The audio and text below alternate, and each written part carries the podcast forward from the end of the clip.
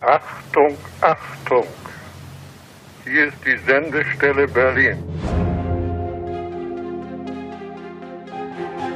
To know war is to know that there is still madness. I don't think we've even seen the tip of the iceberg. I am fighting for my future.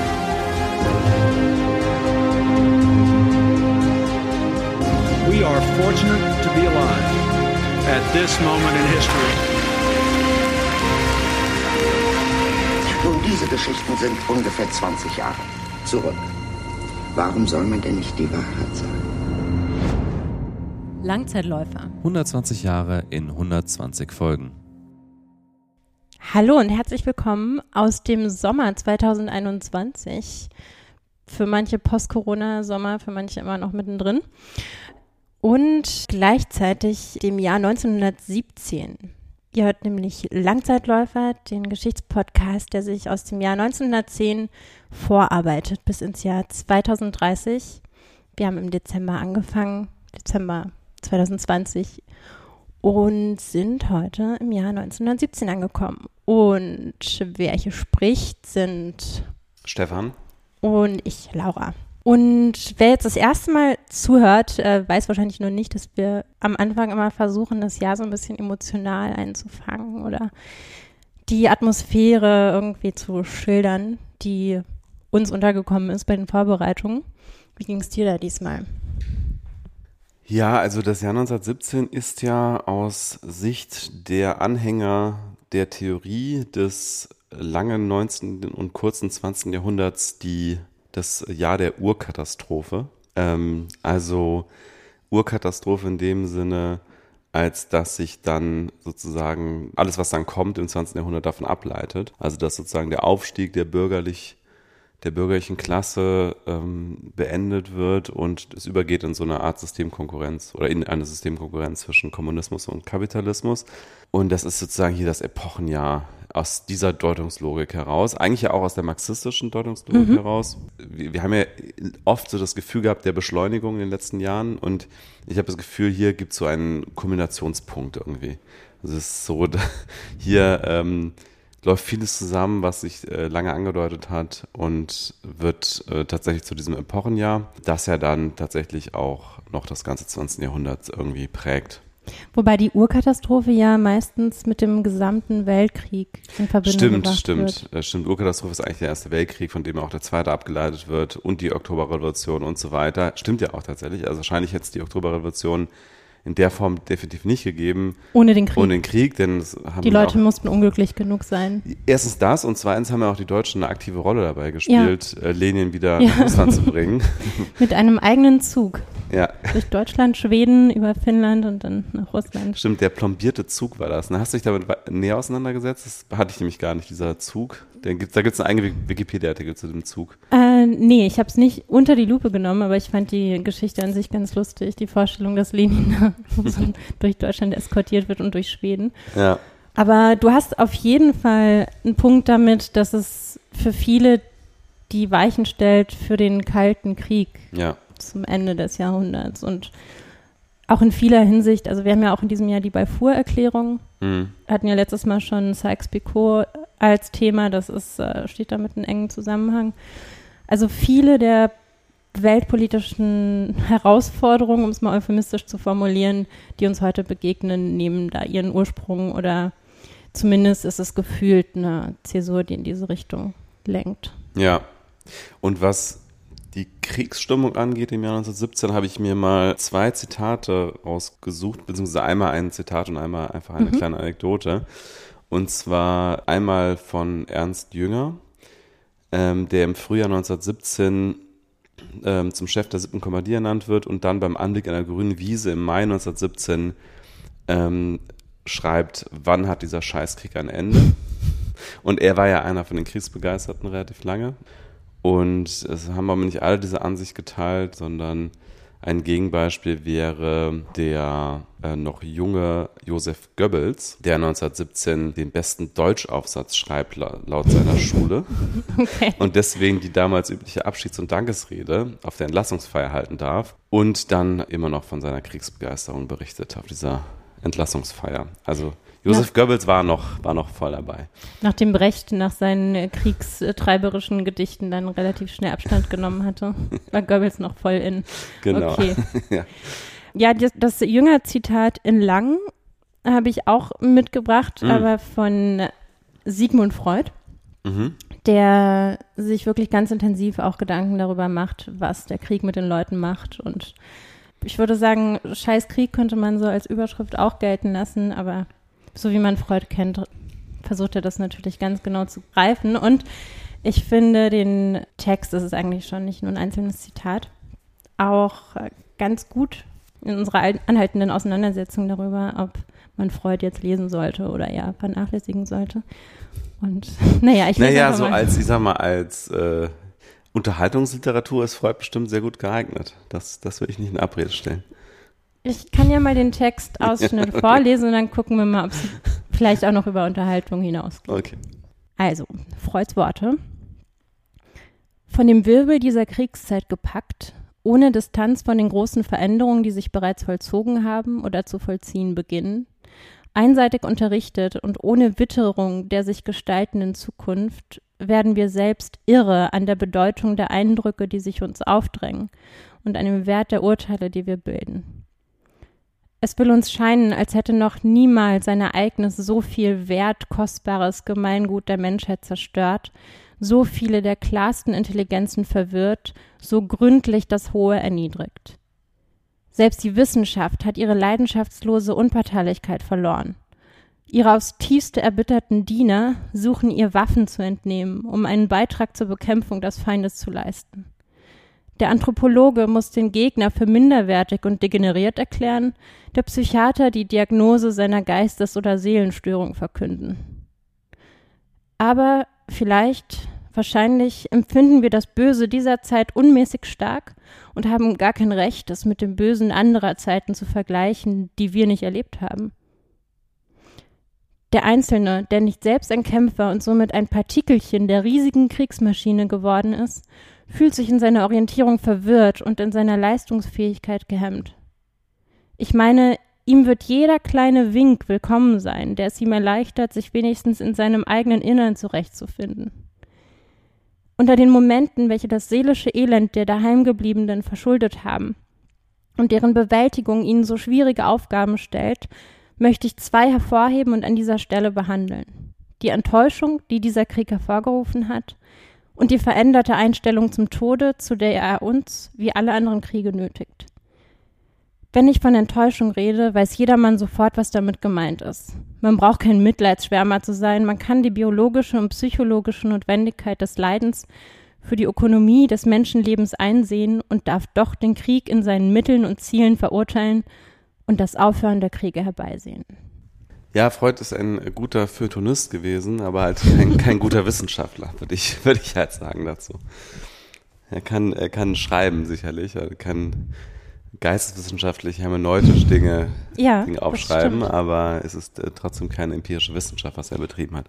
Aber doch vielleicht auch ein bisschen mehr als Unterhaltung, oder? Ja, mehr als Unterhaltung äh, stehe ich zu, aber wie gesagt, das ist eben das, was er, was er auf dem, der Psychologie äh, geschrieben hat, würde ich sagen, hat, äh, entspricht nicht modernen wissenschaftlichen Standards auf jeden Fall. Aber lass uns jetzt nicht mit einer Freud-Diskussion hier einsteigen. Na gut. Wir können ja mit Fun Facts weitermachen. Ich, ich habe nur einen einzigen Fun Fact. Okay. Hast du mehr? zwei, wenn man das als Fun Fact bezeichnen möchte, aber Ja, gut, zwei das Punkte auf jeden Fall. Ist bei mir auch die Frage, ob man das als Fun Fact, wobei ist es schon ein bisschen Fun.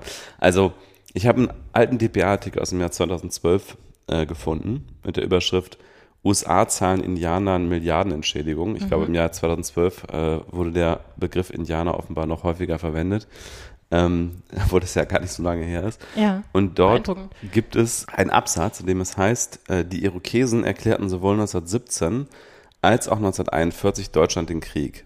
Weil der Stamm aber in keinem Friedensvertrag auftauchte, sind sie rein rechtlich immer noch im Kriegszustand mit Deutschland. Ich weiß nicht, ob das immer noch so ist. Wahrscheinlich ja. Ich vermute mal, es gibt inzwischen keinen Friedensvertrag, in dem die Irokesen als Stamm irgendwie auftauchen. Das fand ich irgendwie ganz interessant und lustig. Worauf war das begründet oder warum wurde das ausgegraben? Ähm, weil damals Obama äh, diesen Irokesenstamm und generell äh, allen möglichen Native Americans äh, Milliardenentschädigungen gezahlt Ah, hat. okay. Und dann gab es so einen kleinen historischen Abriss in dem Artikel, wo es dann auch darum ging, dass in beiden Weltkriegen auch die Indianerstämme ähm, beziehungsweise Native American Stämme auch den feindlichen Einheiten sozusagen den Krieg miterklärt haben. Mal. Das ist ja wild. Ja, ich habe noch ein Heiligenwunder und eine neue Sportart. ah, okay. Was willst du zuerst hören? Ähm, die neue Sportart. Das ist auch die kürzere News. Mhm. Zumindest habe ich da gar nicht so viel zu, zu sagen, aber der Handball wurde erfunden. Ach echt? Erst 1917.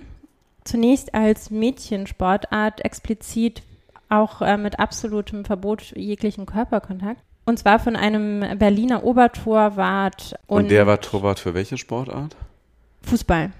Aha, okay. Und der hat gesagt, er, er erfindet sozusagen das, das Mädchenfußball, wo man sich nicht Ja. berühren darf, Genau, wo man mit den Händen spielt. wo man nur wi- wirft mit so einem schönen Lederball, kleinen Lederball. Ja, und äh, später wurde, so wie Menschen, die sich zumindest mal oberflächlich mit Handball beschäftigt haben, wissen, ist ja heute der Körperkontakt erlaubt. Und das kam dann daher, dass es irgendwann zur Jungssportart gemacht wurde.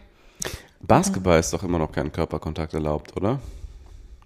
Das weiß ich nicht genau, aber ich glaube, das ist so, genau. Das mit dem Körperkontakt, mit dem ganz intensiven, ist Rugby, was ja auch eigentlich Handball ist, oder? Ist doch ein Ey, da fragst du jetzt echt den Falschen. Ja, Das, begeben wir uns auf dünnes Eis. Ich glaube, aber man benutzt den- die Hände beim Rugby, so viel würde ich äh, zustimmen, ja. naja, auf jeden Fall äh, gehen, gehen wir mal zum Heiligen Wunder über. Mhm. Das ereignete sich am 13.10.1917. Und zwar gab es in Portugal ein paar Bauernkinder. Es war eine große Familie. Sie hatten viele Geschwister, ich glaube elf oder so. Ich hoffe, das ist nicht ungenau. Aber auf jeden Fall drei dieser Geschwister geben schon seit einiger Zeit vor, jeden 13. eines Monats eine Heilige zu erblicken. Nur eine der Geschwister, nämlich Lucia Santos, hört wohl auch, was die Dame sagt. Und die Dame sagt den Kindern, sie sollten bitte für das Ende des Krieges beten. Die Kinder, weil eben aus armen Bauernverhältnissen, können nicht lesen und schreiben, leiden unter dem Krieg und wenn man nicht stark gläubig ist, wird allgemein oder diejenigen, die nicht an die Heiligengeschichte glauben, glauben eher daran, dass die Kinder so eine Art psychisches Outlet gefunden haben, dadurch, durch ihre Hm. Geschichte oder Vorstellung. Und auch damals wird ihnen nicht geglaubt, also sie werden regelmäßig verprügelt und äh, sie hören aber auch nicht auf zu beten und die Heilige zu sehen. Und am 13. Oktober hat die Dame ein Wunder versprochen und eben auch versprochen, ihre Identität preiszugeben und zu beweisen, dass die Geschichte stimmt. Und das, die Sache hat sich rumgesprochen. 70.000 Menschen versammeln sich auf einem Feld bei Fatima, das ist, wo die Geschwister herkommen. Und tatsächlich fängt wohl die Sonne an, wie wild zu kreisen. Und das ist ein wahnsinniges Lichtspektakel. Und das Seltsame ist aber, dass einige das sehen und andere nicht. Und man weiß bis heute nicht, ob das eine Massenhysterie war, ein tatsächliches Wetterphänomen oder eine Epiphanie. Und äh, es wurde aber auf jeden Fall von der katholischen Kirche im Jahr 1930 als Marienwunder anerkannt, nachdem die arme Lucia von 1917 an für 13 Jahre von verschiedenen Bischöfen dauerverhört wurde. Auf jeden Fall, so fällt dann halt das Urteil der bischöflichen Konferenz aus. Lucia darf lesen lernen, wird Nonne, schreibt drei Geheimnisse nieder und soll unter anderem den Zweiten Weltkrieg und das Attentat auf Johannes Paul II. vorhergesehen haben. Sie stirbt dann erst im Jahr 2005 mit 97 Jahren und wird so wie ihre Geschwister, die schon mit 10 und 11 wenig später damals starben an der Grippe, selig gesprochen. Fatima ist, ist wo? In Portugal. Ah. Interessant. Und wie, wie viele Leute von denen, die da waren, haben das jetzt gesehen? Kann man sagen, so prozentual? Das habe ich nicht rausgefunden. Aber wirklich viele. Also genug. Ähm, auf jeden Fall, um die Bischöfe für 13 Mhm. Jahre lang ein kleines Mädchen umkreisen zu lassen. Interessant. Ja. Dann sind wir jetzt schon bei den News, oder? Genau. Und dann beginnen wir mit Afrika. Ne? Also ich habe aufgeschrieben, dass sich in Afrika langsam das Blatt des Krieges gegen die Deutschen wendet im Jahr 1917. Und zwar, weil die Briten ihre Taktik ändern. Ähm, zu Anfang haben vor allem die Deutschen afrikanische Soldaten eingesetzt, also Soldaten, die aus Afrika selbst kommen, während die Briten die Afrikaner nur als Träger genutzt haben. Und im Jahr 1916 äh, beginnen die dann langsam auch afrikanische Truppen zu rekrutieren. Und 1917 besteht dann bereits die Hälfte der britischen Truppen aus Afrikanern. Und damit sind sie dann deutlich erfolgreicher, weil die kennen natürlich die Gegend, die sind das Klima gewohnt und so weiter.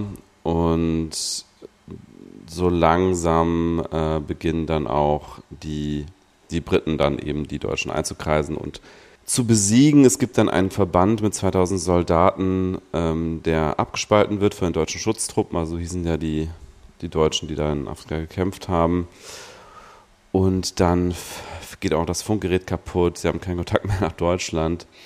Und äh, es gibt dann im November 1917 noch einen letzten Versuch mit einem Luftschiff da aus Bulgarien, die noch verbliebenen Truppen mit Nachschub zu versorgen. Aber das gelingt dann auch nicht mehr und ähm, die Deutschen sind dann ganz schön in der Defensive. Und was noch dazu kommt, ist, dass ich weiß nicht genau, wie es bei den Briten war, aber auf jeden Fall waren die Deutschen und Belgier richtig brutal gegenüber den Menschen, die schon vorher auf dem afrikanischen Kontinent gelebt hatten. Also es wurde weitgehend toleriert, dass man sich einfach Frauen rauben durfte, Verpflegungen Menschen entreißen durfte. Und es waren wirklich ganz brutale Gewaltexzesse. Also es wurden Frauen die Brüste abgeschnitten und irgendwie ko komplettes Entgleisen jeglicher Menschlichkeit. Hm. Also zu dem brutalen Kriegsgeschehen kam auch noch so totale Gewalt, Gewaltanarchie. Hm. Das äh, ist ziemlich brutal, was da auf dem Rücken des Kontinents nach wie vor ausgetragen wurde. Dann kommen wir zu unserem Lieblingskontinent, Antarktika. Und dort endet jetzt Die Endurance. endlich die Expedition. Endurance-Expedition, die uns ja viele Jahre begleitet hat und die ich ja auch schon zwischendurch mal komplett ignoriert habe, überwiegend. Ähm, und die ich auch diesmal wieder mehr oder weniger ignoriere. Prominent ignoriert. Genau. Ich habe mir nur aufgeschrieben, dass das auch so ein bisschen das Ende des Heroic Age einleitet, das so bis in die 1920er Jahre geht. Aber es ist die letzte große Expedition, also letzte große Antarktis-Expedition oder generell Expedition äh, im Heroic Age, also in der, Genau. im Heldenalter. Es ging dann erst in den 50ern weiter. Also in den 50ern wurde dann ja, um mal schon vorzugreifen, dann die Antarktis zum ersten Mal überquert. Stichwort ignorieren, als Shackleton in Europa ankam, wurde Stimmt, das der wird ziemlich ignoriert. und starb dann auch 1920 an einem Herzen 22 an einem Herzinfarkt. Und war es nicht auch so, dass die, klar, die, die, die Mannschaft hat vom Ersten Weltkrieg nichts mitbekommen, ne? Die sind vor dem Ersten Weltkrieg aufgebrochen und kamen zurück und wussten gar nicht davon, ja, was in der genau, Zeit in Europa alles das habe ich passiert auch ist. gelesen. Ne? Ja. Das muss ziemlich seltsam gewesen Ja. sein. Ja, wahrscheinlich äh, haben sie gedacht, boah, jetzt werden wir hier als die großen Helden empfangen und dann hat Europa aber gerade ganz andere Probleme. Ja. Ja, in Asien. Sollen wir mit der Oktoberrevolution einsteigen oder Ach so, ich mit habe der ich, ich hab, Balfour-Erklärung? ich hab die? Oktoberrevolution nach Europa sortiert, Ah, weil okay. das ja in erster Linie Petrograd und Moskau Ja, betrifft und so das ist ein bisschen hybrid, das Thema. Ja.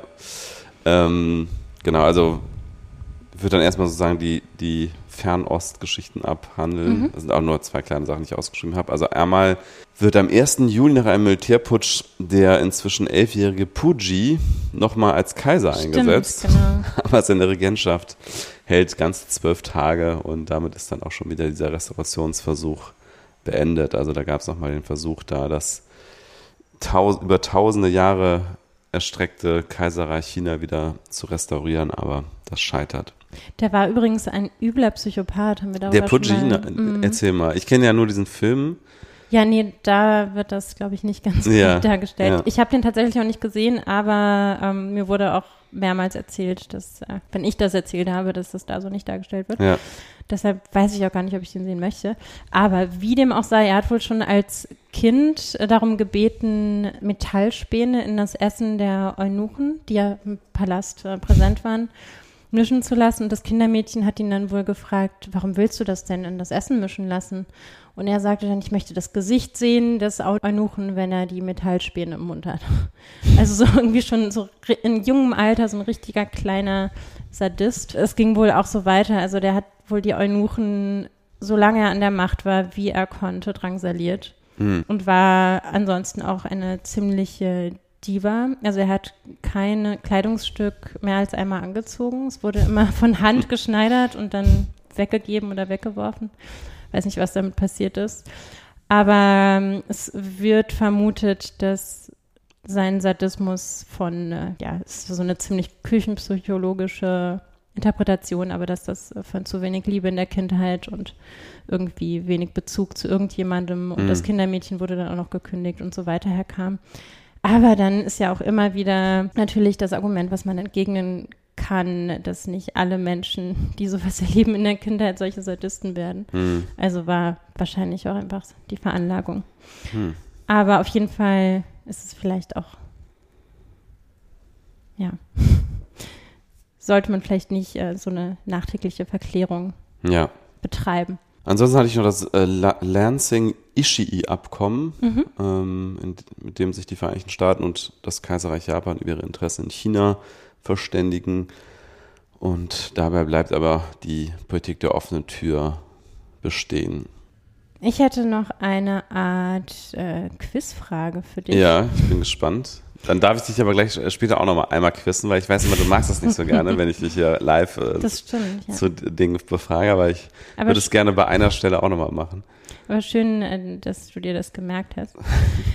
Jedenfalls, es geht um Japan und ich glaube, es ist auch eine relativ einfache Frage. Aber was haben die japanischen Unternehmen Nikon, Subaru und Mitsubishi Motors, Meiji und Morinaga Milk, Toto, Mikasa, Yokohama Rubber und Kikoman gemeinsam? Also davon kenne ich jetzt äh, ungefähr die Hälfte erstmal. Mhm. Ähm, was haben die gemeinsam? Sind alle schon vor langer Zeit gegründet worden? Alles alte Unternehmen Noch, und noch irgendwas. noch einen Schritt weiter, dann hast du es. ähm, haben, haben, sind die alle als, haben die irgendwann mal selber hergestellt? Sind die alle irgendwann mal als irgendwas gegründet worden und haben sich dann gewandelt zu irgendwas? Spielkarten? Nee, das war Nintendo. Ich würde sagen, du kriegst einen halben Punkt, weil sie wurden alle im Jahr 1917 gegründet. Echt? Das hätte ich nicht gedacht, okay. Und das hatte auch einen Grund. Kannst du dir vorstellen, was es für einen Grund hatte?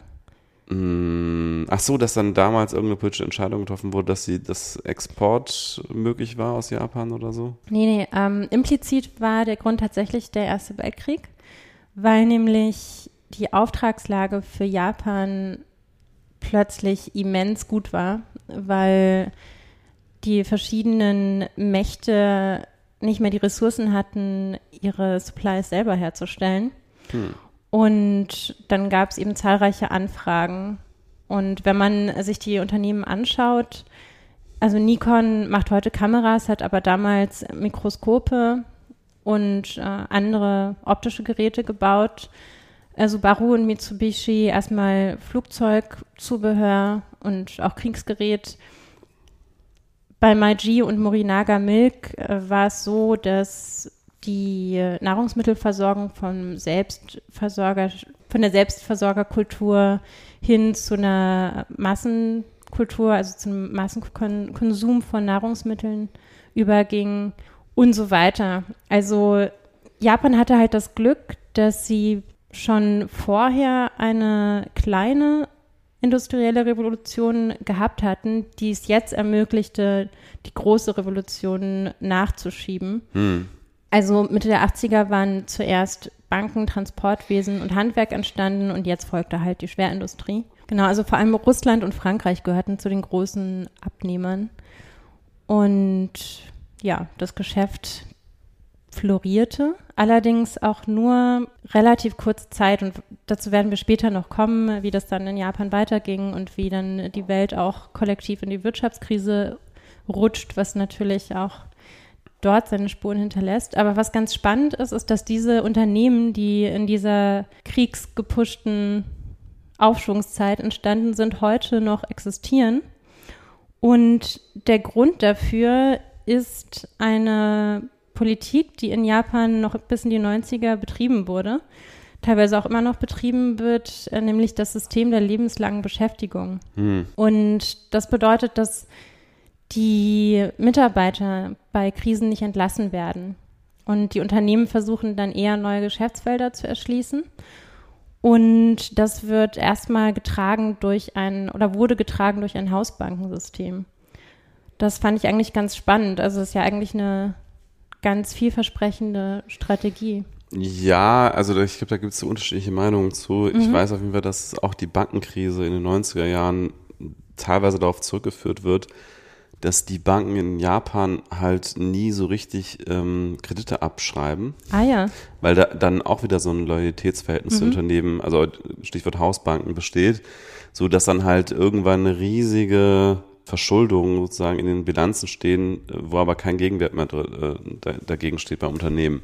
Und die aber dann nie sozusagen abgeschrieben werden und dann entsteht dann so ein, ein riesen Schuldenberg, der nie abgetragen wird.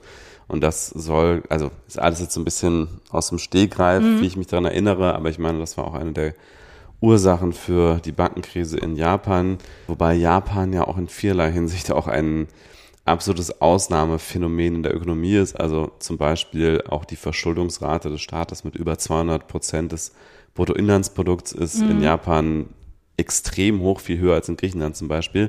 Trotzdem funktioniert das System irgendwie und es äh, liegt unter anderem auch daran, dass sich der Staat halt in erster Linie bei den eigenen Bürgern ähm, verschuldet und die wiederum dem Staat aber so vertrauen, dass sie das Geld auch einfach nicht zurückfordern. Also ähm, erstens gerät die Währung nicht unter Druck, wenn es äh, inländische Schulden sind. Zweitens äh, ist es einfach so ein System, was sich irgendwie durch dieses ganze gegenseitige Vertrauen mhm. und Loyalität irgendwie auch am, am Leben erhält.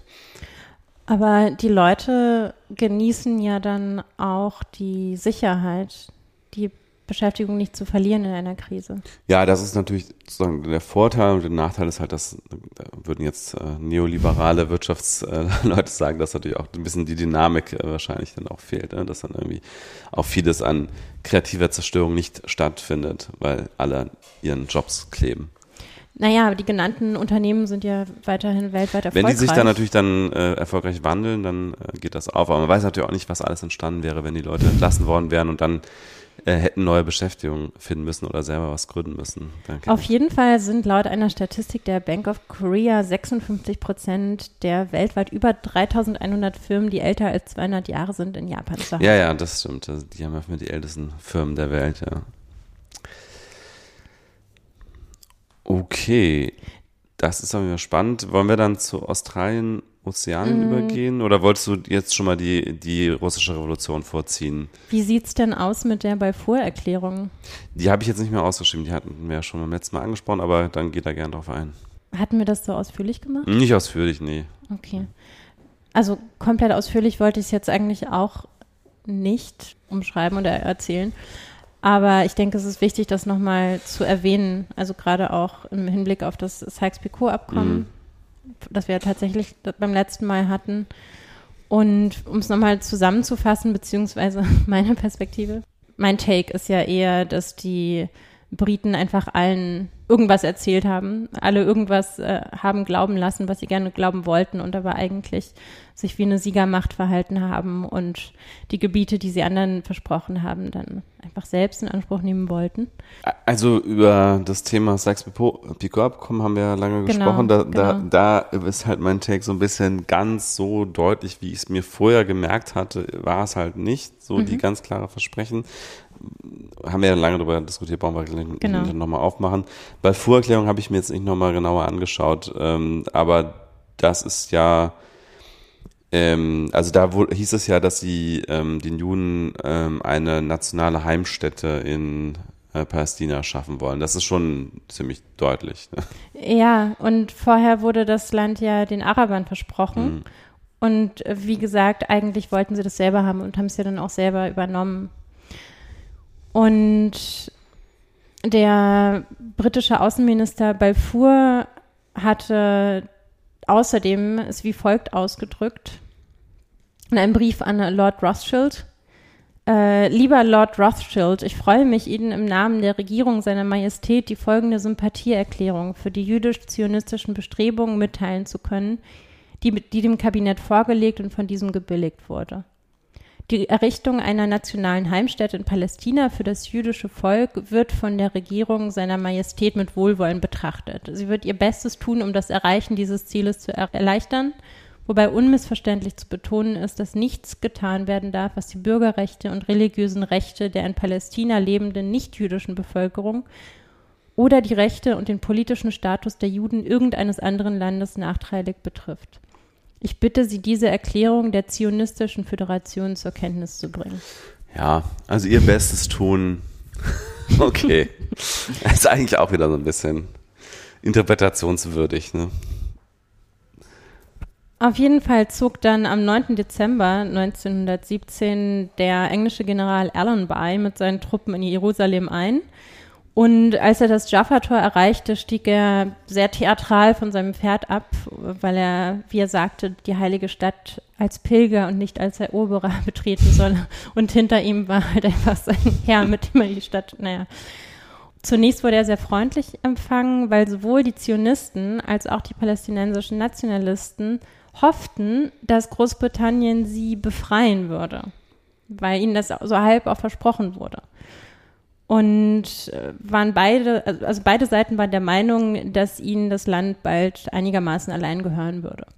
Je nachdem, wie, wie man das interpretiert, HistorikerInnen streiten sich nach wie vor, aber meiner Quelle, das war in dem Fall die Bundeszentrale für politische Bildung, war relativ klar, dass es eben den Briten eigentlich nur darum ging, das Gebiet selber zu beherrschen. Hm. Ich, ich kann da jetzt nicht widersprechen, weil ich das nicht äh, weiter recherchiert habe. Es äh, mag auch stimmen. Ja. ja. Naja, ich denke, in diesem Krieg ging es irgendwann eh nur, oder überhaupt schon vorher zu Kolonialzeiten ging es ja eh darum, so möglichst viel für. Ja, also beim Race of Africa auf jeden Fall, da war es ja noch so komplett ungebrochen, einfach also Land Grab ja. von allen Seiten. Und ich glaube, wir sind jetzt so in der Übergangsphase, wo das halt nicht mehr so ganz ungebrochen geht, sondern mhm. wo man sich dann teilweise auch so ein bisschen hinter irgendwelchen Menschenrechtsanliegen schon beginnt zu verstecken. Also das war ja schon auch in dieser Balfour-Erklärung mit dabei, mit irgendwie, da müssen auch die Menschenrechte der anderen Völker mit beachtet werden und so weiter. Also man merkt schon, es beginnt so ein bisschen das, äh, ähm, die Zuckerwatte um die, mhm. um die Erklärung äh, der, der kolonialen Herrschaft, äh, dass die eingestreut wird. Es hat leider viel Unheil bewirkt, wie wir noch sehen werden im weiteren Verlauf. Wollen wir dann zu Australien, Ozeanien kommen? Ja, was hast du denn da? Nur eine Sache eigentlich, der, der große Streik, an dem sich dann äh, zeitweise bis zu oder mehr als 100.000 Arbeiter mhm. beteiligen, der am Ende aber nicht erfolgreich ist, ähm, sondern äh, für viele der Arbeiter, die sich daran beteiligen, ja dann eher nachteilig ist, weil sie dann entweder entlassen werden oder an anderen Punkten eingesetzt werden, wo sie niedriger entlohnt werden. Noch als Hintergrund zu diesem großen Streik die nachlassende Kriegsbegeisterung in Australien. Es gab damals eine Antikriegsbewegung, die sich No einfach nur nannte mhm. und die großen Zulauf hatte. Unter anderem dadurch, dass die Reallöhne drastisch fielen und auch die Inflation ja. erstieg. Allerdings bildeten diese Streiks ja die Grundlage für den erfolgreichen Streik, der dann zwei Jahre später folgt. Ah, das hatte ich nicht mehr, okay. Gut. Und ich habe noch einen Fun Fact, und zwar ist es ja so, dass so langsam globalpolitisch einfach alle die Deutschen hassten. Also die, man wollte mit denen wirklich nichts zu tun haben. Wir werden ja auch später nochmal dazu kommen, dass das britische Königshaus sich auch umbenannt hat, weil die nicht mehr so. Coburg Gotha heißen mhm. wollten. Und deshalb heißen sie heute Windsor, weil man nicht mehr deutsch klingen wollte. Es war dann nicht mehr besonders äh, elegant auf dem internationalen Parkett. Es wurde aller Orten in verschiedenen Ländern der Welt äh, deutsche Wörter äh, entdeutscht sozusagen. Und in Australien wurde der Berliner, also dieses Hefegebäck, Mhm. was woanders auch, heißt es nicht in Deutschland, auch Pfannkuchen, genau. In Berlin heißt es Pfannkuchen, aber sonst heißt es eigentlich Berliner, äh, teilweise genau. Krapfen, teilweise Berlin. Genau. Ja. Und Berliner Krapfen Pfannkuchen wurde dann in Australien zum Ketchuneban. Und das hieß vorher Berliner in Australien. Okay. Ke wie, wie? Ketchuneban? Ketchuneban. Was ist das für, wo, wie kamen die auf diesen Namen? Das weiß ich leider nicht. Ich habe auch versucht nachzurecherchieren. Ich habe das aus einem äh, Podcast des Deutschlandfunk. Weiß leider nicht, wo die das herhaben. Aber ich fand das sehr witzig. Ja. Es, es war auch so, dass dann in den USA Sauerkraut irgendwie Liberty Kraut oder Ach so, wie die Freedom Fries. ja, Dann genau. unter Bush.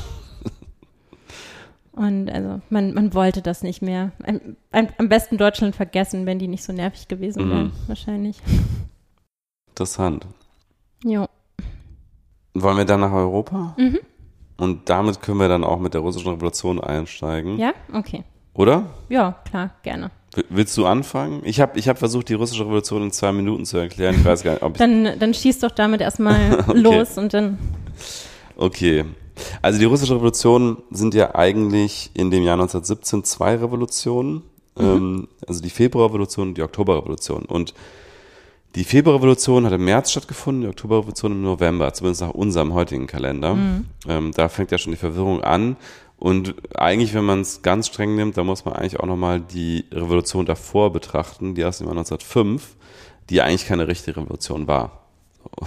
Also eigentlich kann man sogar argumentieren, dass die Oktoberrevolution auch keine richtige Revolution war, sondern eher Militärputsch. Da gibt's ja noch ein bisschen äh, auch unter HistorikerInnen Streit drüber. Aber fange ich jetzt mal erstmal an mit dem Vorgeplänkel. Also Vor die, allem, was ist dann schon eine wirkliche Revolution? ja, das ist natürlich sowieso auch, dafür gibt's natürlich keine saubere Definition, aber eine Revolution ist natürlich immer grundsätzlich eine Erhebung, eine erfolgreiche Erhebung mit mehr Teilnahme der Bevölkerung, der breiten Schichten. Aber während- man spricht ja auch von einer industriellen Revolution oder, also das ist ja eh ein super inflationärer Begriff. Ja, ja, gut. Also Revolution. Aber ich weiß, was du ja, meinst. Ja. Genau, aber erstmal zur russischen Revolution 1905, die eigentlich keine richtige Revolution war, weil sie nicht unbedingt, weil sich nicht große Teile der Bevölkerung daran beteiligt haben Mhm. in dem Fall, sondern eher, weil sich eigentlich fast nichts geändert hat. Ähm, damals regiert ja schon Zar Nikolaus II. und der stark gegen politische Gegner vorgeht, Verhaftung, Gewalt und so weiter, lässt auch auf Demonstranten schießen. Ja. Äh, Es gibt einen Militär- und Geheimpolizeiapparat, der jegliche Opposition im Keim erstickt und es gibt revolutionäre Unruhen trotz alledem. Und als kleinen Kompromiss gegenüber diesen revolutionären Erhebungen ähm, wird dann die Duma eingerichtet als zweite Kammer des Parlaments, ähm, die ähm, demokratische Elemente hat, aber de facto einfach gar keine Macht. Und in der Folge über die nächsten Jahre dann lässt äh, Nikolaus II. auch immer wieder die Duma auflösen. Also diese ganze, dieses Zugeständnis ist eigentlich ein Ja, komplett genau. Proforma-Zugeständnis. Und damit springen wir jetzt ins Jahr 1917 zur Februarrevolution, die ja wie gesagt nach unserem Kalender im März stattgefunden hat. Und das hat viel damit zu tun, was wir schon, ähm, wann war es im letzten Podcast, haben wir Rasputin besprochen, oder? Ja, ja. Weil er da ja auch gestorben ist. Genau. Ähm, hat auch einiges mit Rasputin zu tun, was da passiert. Also der Zar verliert im Laufe des Ersten Weltkriegs einfach an Rückhalt. Ähm, unter anderem, weil der Krieg nicht gut läuft, weil die wirtschaftliche Lage sich immer stärker verschlechtert und weil Nikolaus II. innenpolitisch geschwächt ist. Und das wiederum liegt unter anderem an Rasputin, ähm, weil der einfach ein schlechtes Licht auf äh, die Zaren wirft. In der Bevölkerung, Bevölkerung gibt es zahlreiche Gerüchte um die ganzen sexuellen Aufsch Ausschweifungen von Rasputin. Es gibt die, die Gerüchte über den Einfluss von Rasputin auf die Zarenfamilie. Auch die Gerüchte eben, haben wir schon besprochen, auch von den rechten Kreisen in, Russland, die glauben, dass Rasputin den geheimen Plan hat, die Zarenfamilie und das zaristische Russland von innen heraus zu zerstören. Und was natürlich auch nicht gerade hilft in der ganzen Situation ist, dass die Frau von Nikolaus II., die Alex von Hessen-Darmstadt, wie man schon am Namen bemerkt, Deutsche ist. Und Russland sich ja gerade jetzt im Krieg mit Deutschland befindet. Und Nikolaus II. begeht dann auch noch den strategischen Fehler, ihr da auch Macht zu übertragen und damit werden dann auch die, die, die Unruhe im Volk immer größer. Ab 1916 verschlechtert sich dann noch die Ernährungslage deutlich. Am 14. März nach unserem Kalender oder im 1. Juli nach dem russischen Kalender damals fordern dann sowohl der Duma-Präsident als auch der Stabschef äh, auf, ähm, dass Nikolaus II. abdankt. Und das tut er dann auch und eigentlich ist damit auch die, die Februarrevolution relativ wenig blutig. Also dann wird eben eine äh, provisorische Regierung eingesetzt und Sowjets, also Arbeiter- und Soldatenräte.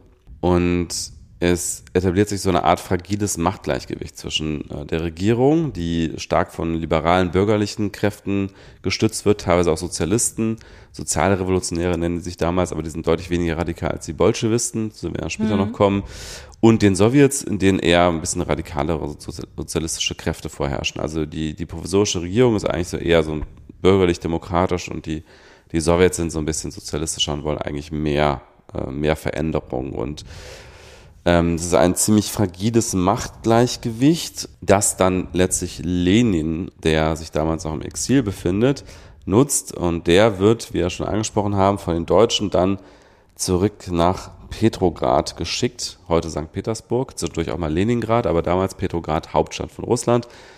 Und der wird dorthin geschickt mit dem Ziel der Deutschen, dass er diese provisorische Regierung, die sich ja immer noch im Krieg mit Deutschland und den Achsenmächten befindet, destabilisiert. Und dieser dieser Plan geht auch auf. Lenin macht deutlich, was er von der bisherigen Revolution hält in seinen Aprilthesen, nämlich ziemlich wenig.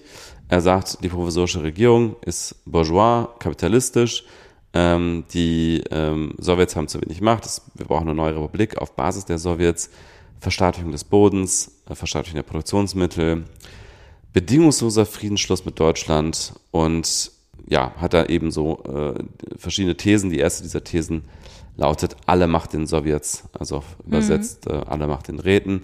Und die Parole, die die Bolschewisten seitdem benutzen, lautet Friede, Freiheit, Land und Brot.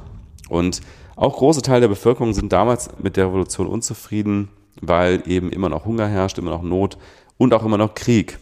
Äh, und der Krieg ist, wie gesagt, ähm, zu diesem Zeitpunkt hat keine große Beliebtheit in der Bevölkerung. Deswegen gibt es dann auch wieder Proteste, Aufstände vom 16. bis zum 20. Juli, Chaos in Petrograd, also der sogenannte Juli-Aufstand.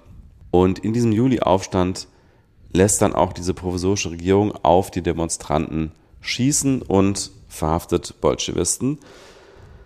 Und weil die Bolschewisten so ein bisschen Oberwasser gewinnen durch die Unzufriedenheit der Bevölkerung, beginnt dann auch der Chef der Regierung, Alexander Kerensky, ähm, der, man kann sagen, so eine Art liberaler Sozialist eigentlich ist, dann einen neuen Oberbefehlshaber einzusetzen, der sozusagen diese bolschewistische Drohnenrevolution abwenden soll. Und zwar ist das der Lavra Kornilo.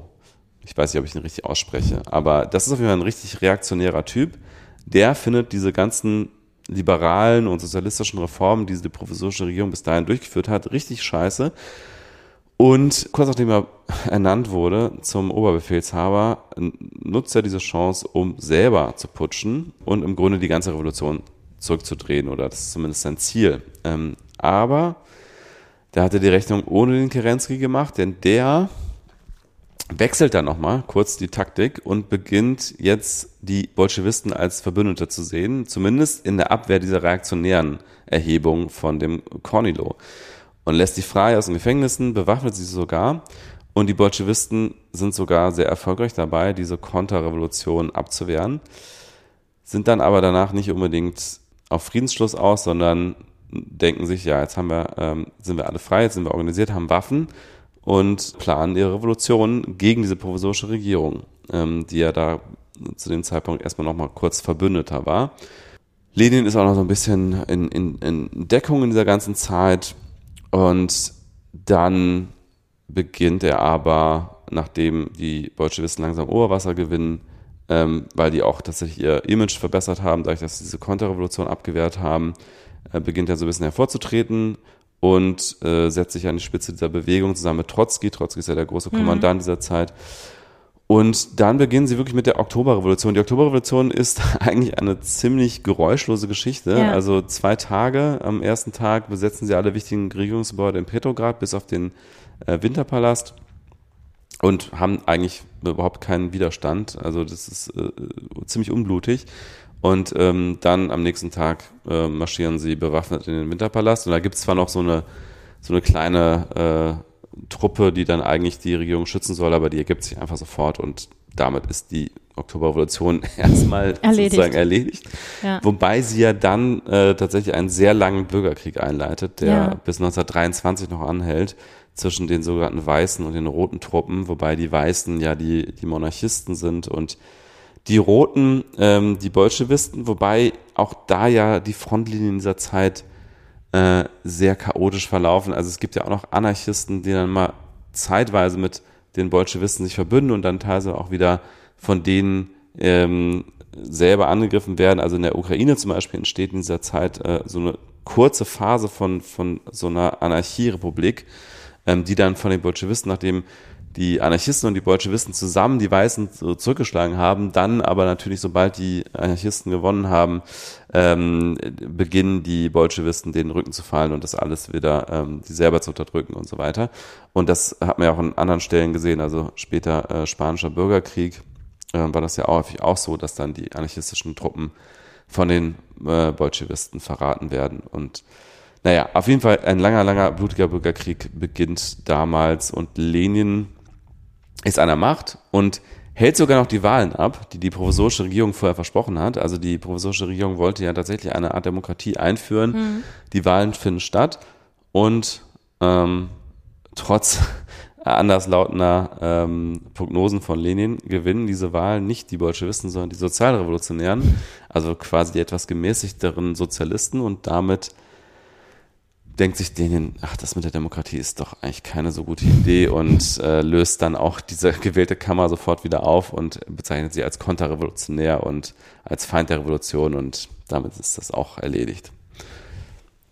Ja, das waren jetzt mehr als Das waren zwei, ja, das waren mehr als zwei Minuten. ne? Aber du kannst ja gerne nochmal jetzt. Äh, Nee, ich finde, du hast das gut, sehr schön geschildert. Ich würde nur vielleicht noch hinzufügen, dass der Mythos der gewaltsamen und glorreichen Kommt von den Kommunisten selber, ne? beziehungsweise von Sergei Eisenstein. Ah, okay. Der hat ja Panzerkreuzer Potemkin und Ja. Oktober später gefilmt. Und vor allem in Oktober wird das ja sehr dramatisch inszeniert. Ja. Und genau, das mit dem Zug hatten wir ja schon. Die Deutschen wollten, dass Lenin Russland ein bisschen aufmischt und haben ihm deshalb diesen Zug zur Verfügung gestellt. Und das Ganze stellte die Weichen für den, von nach allem, was ich bisher weiß, größeren, weitaus größeren Verbrecher, nämlich Josef Stalin. Genau, von dem ja Lenin noch auf dem Totenbett dann gewarnt hat und gesagt hat, bitte, egal was ihr macht, macht nicht Stalin zum neuen Chef dieser Regierung. Und das dann, also da kommen wir ja noch Genau. später in den Jahren dazu, aber. Was ich richtig gruselig finde, was ich gar nicht, was mir gar nicht so klar war, ist, dass ja der Leichnam Lenins immer Ja, noch ja, auf, und balsamiert, aufgebahrt, ja, ja. ja. und es und irgendjemand hat den Job, diesen Leichnam zu warten. Ja, ich glaube Ich nicht, dass er, das- dass der von alleine so aussieht, wie er bis heute aussieht. Ich habe mir das mal so als Tinder-Date vorgestellt. Was machst du so? Ich warte den Leichnam von Lenin. Aber ist doch bei Mao auch der Fall, oder? Der liegt doch auch so einen balsamiert irgendwo in Das- so einem Mausoleum. Und zwar auch irgendwie ähm, in, entgegen der Tradition, wie man in China Leute eigentlich beerdigt. Also ich weiß nicht, ob es nach Osten oder Westen oder Norden oder Süden ist, aber für mich liegt er genau andersrum, weil er da mal so mit seinem Tod nochmal so ein, so ein Zeichen gegen chinesische Traditionen setzen wollte. Alles klar. Das ist eine Welt, die mir bisher verborgen war. Warst du mal in Ähm, Moskau? Nee, würde Nee, ich aber gerne. Ich auch, ich auch. Also dann, dann muss ich mal Lenin schauen. Ja. Und ich habe noch ein, ähm, ein Kuriosum sozusagen zu dieser, zu diesem Bürgerkrieg. Und zwar, dass die Monarchisten die Swastika, also das Hakenkreuz, als Symbol genutzt haben damals für ihren Widerstand gegen diese Revolution äh, und dass sie auch damals, also viele von denen äh, die Oktoberrevolution auf das äh, Weltjudentum zurückgeführt haben.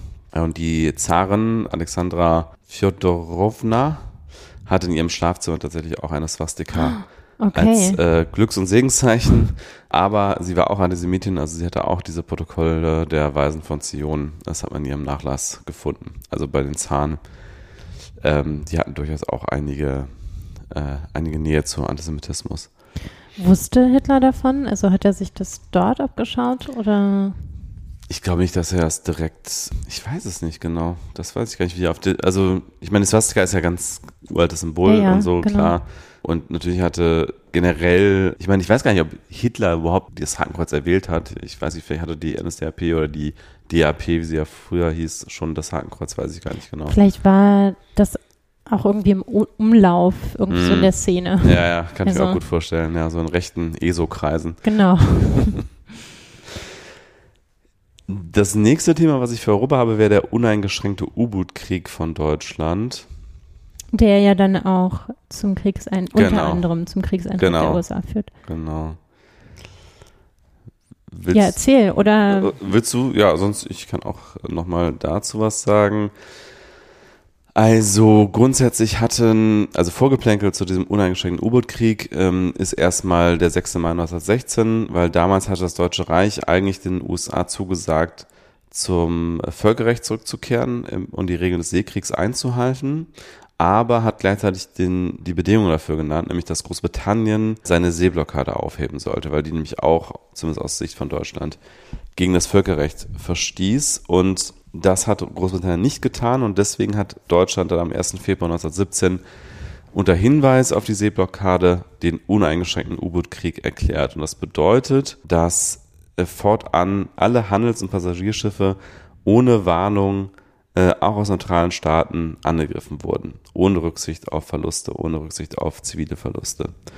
Und ähm, der Kaiser gibt dann eben am 1. Februar 1917 den Befehl, 136 Booten sämtliche äh, Schiffe anzugreifen. Kalkül ist dann natürlich die, äh, den Nachschub abzuschneiden, weil ja die USA damals zwar noch neutral sind, aber ähm, die Westenmächte unterstützen durch, ähm, durch, durch äh, Wirtschaftshilfe, aber eben auch durch, ähm, durch Warenlieferungen.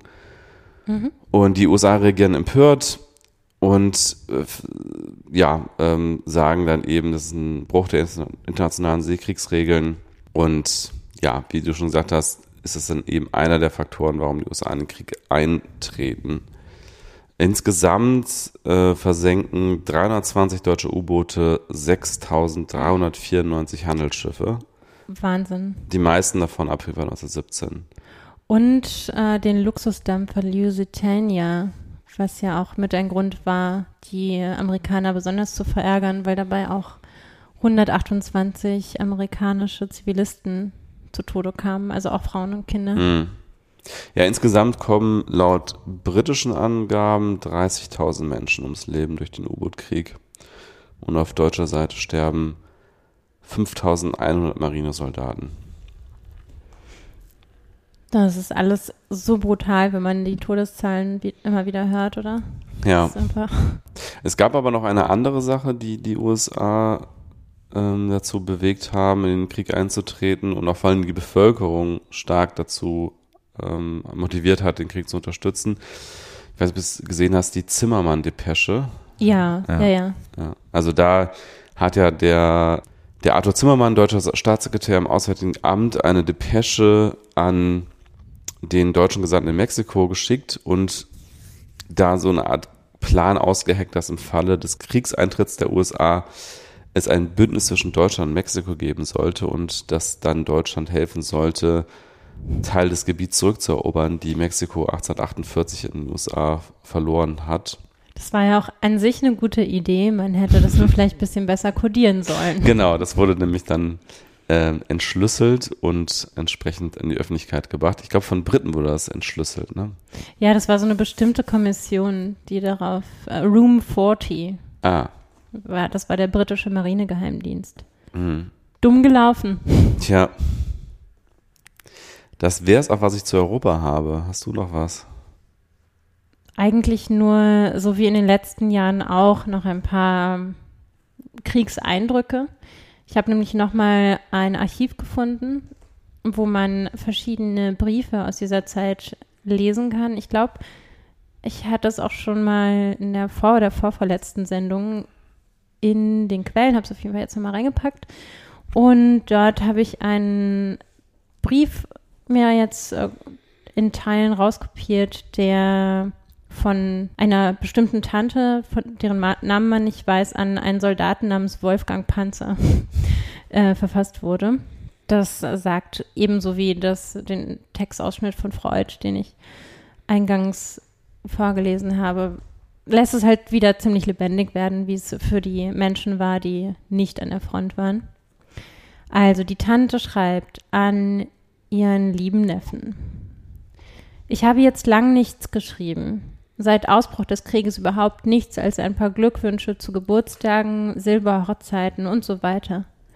Der Krieg, der schreckliche Krieg lähmt alle Gedanken, man mag von irgendetwas anfangen. Nach fünf Minuten ist man doch wieder dort angelangt, worum sich unser ganzes Sinnen und Denken dreht. Es lässt einen einfach nicht los. Dass es einmal eine so schöne Zeit gegeben hat, wo man von solchen Sorgen nichts wusste, wus weiß man kaum mehr. Die ersten drei Wochen eures Hierseins waren noch so glückliche Tage. Wer hätte damals geahnt, dass du, liebes Bübchen, mit deinen 18 Jahren so bald schon des Kaisers Rock tragen würdest? An Weihnachten denkt man heuer nicht mal. Wie schön ist sonst die Zeit vorher, diesmal schweigt alles andere vor dem Krieg. Wir backen heuer weder Stollen noch Lebkuchen, nur ein paar Kleinigkeiten für uns und Biskuit und Pfeffernüsse für die Soldaten. Wir sind jetzt abends öfter mit den Oberen und Albertis zusammen, da wird dann fleißig gestrickt und immer wieder von dem gesprochen, was uns am meisten beschäftigt. Es gibt ja jetzt kaum eine Familie, die nicht wenigstens um einen lieben Angehörigen draußen bangt. Das ist ein gegenseitiger Trost. Hm. Und das ist jetzt eigentlich noch nicht so richtig ein Jammerbrief, aber tatsächlich werden von der deutschen Regierung in diesem Jahr Jammerbriefe an die Front verboten. Jammerbriefe. Also man solle, die, die, deutsche Frau solle stark sein, wird verkündet und äh, nicht die Soldaten auf dem Feld demoralisieren mit ihrem Gejammer. Hätte es damals schon die Kategorie Unwort des Jahres gegeben, wäre Jammerbrief auf jeden Fall ein oh, guter ja. Kandidat dafür gewesen. Auf jeden Fall. Ja, die Bevölkerung leidet halt nach wie vor und immer weiter, also weil es wird alles knapp. Also unter anderem werden zum Beispiel wegen des Kohle- und Holzmangels in Berlin sämtliche Schulen geschlossen. Also das Alltagsleben liegt mehr und mehr lahm. Aber natürlich ja. nicht nur in Deutschland, sondern. Ja. Ich habe doch noch eine Randnotiz gerade gefunden für Europa. Mhm. Und zwar findet am 7. Juni 1917 laut National Geographic an der größten Explosion vor der Erfindung der Atombombe statt. Ah, okay. Äh, weil damals britische Streitkräfte 19 gewaltige Minenschächte unter deutschen Gräben sprengen. Ähm, ja, mehr habe ich dazu auch nicht, aber das fand ich noch eine ganz interessante Randnotiz. Und mit welcher Technologie? Boah, da müsste ich nochmal in diesen Artikel reinschauen, das weiß ich nicht. Wahrscheinlich äh, ist es damals schon ähm, Dynamit erfunden, ja. Ist doch. Ja, auf jeden ja, Fall. Der Alfred Nobel ist, glaube ich, sogar schon gestorben, ne? Ich glaube ja. Genau, der hat ja schon, es gibt ja schon die ersten Friedensnobelpreise und deswegen, genau, ist er schon tot und es wird wahrscheinlich Dynamit gewesen sein. Ich weiß es aber jetzt nicht. Habe ich nicht rausgeschrieben. Ja, auf jeden Fall sind wir jetzt schon fast äh, übergegangen zu den USA oder haben das so Genau. halb miterzählt. 6. April nochmal das Datum, an dem die USA ihre Neutralität aufgeben und in den Krieg eintreten. Ganz interessant als Randnotiz fand ich noch, dass der Woodrow Wilson im Januar 1917 noch vom äh, Peace, Peace Without ja. Victory gesprochen hat, also äh, Europa aufgefordert hat, ein Peace Without Victory zu machen. Und ungefähr zu der gleichen Zeit hat er sich mit ein paar widerspenstigen Suffragetten rumgeschlagen. Hm. Die hielten nämlich ebenfalls im Januar eine Mahnwache vor dem Weißen Haus, jeden Tag. Und erstmals sieht er sie, als er gerade vom Golfspielen kommt. Und da stehen sie halt mit ihren violett-weiß-grünen Fahnen und Bannern vor dem Haus, also vor dem Weißen Haus und fragen den Präsidenten, was werden Sie für das Frauenwahlrecht tun? Der Präsident ignoriert sie am ersten Tag, am zweiten Tag lädt er sie auf einen Kaffee ein, meint, wärmt euch doch mal auf. Das wollen die Frauen nicht, sie wollen einfach gleiche Rechte, kein Kaffee. Und die lassen auch nicht locker. Also irgendwann verliert Wilson auch die Geduld und lässt sie festnehmen, aber es kommen immer wieder neue Frauen. Die Suffragetten nennen schließlich Wilson einen Despoten oder auch Kaiser Wilson, was ziemlich böse ist als Beleidigung zu der Zeit. Und ähm, das finden allerdings die Anhänger des Präsidenten auch nicht so gut und es rotten sich dann an einem Tag 3000 Passanten zusammen und bewerfen die Suffragetten mit Eiern. Hm. Die sind allerdings immer noch nicht entmutigt und somit gibt Wilson nach einem Jahr tatsächlich nach und bekundet die Absicht, die Frauen zu unterstützen. Ich finde es ganz interessant, weil Wilson ist ja einer von den Progressives eigentlich. Ja. Ähm, aber irgendwie halt. So. Aber nicht so progressiv offenbar, dass er fürs Frauenwahlrecht ist. Das Doch. ist dann etwas zu progressiv. Doch noch im, im schlechteren Sinne ein Gentleman alter Schule, der die Dame in die Stube einlädt, aber ihr nicht das Wahlrecht geben möchte. Ja, ja. Aber er hat ja dann nach einem Jahr eingesehen, dass es vielleicht nicht die beste Vorgehensweise war. Und wir werden ja auch sehen, dass es nach einigen Jahren dann auch erfolgreich war. Weißt du, Jan, wann das Fahren war ich in den USA eingeführt? 1919 oder so, glaube ich, oder? Genau, zwei ja. Jahre später. Ja. Okay, dann, ich habe nichts mehr zu den USA. Du noch was? Obwohl doch, die First Red Scare, nur noch als Randnotiz.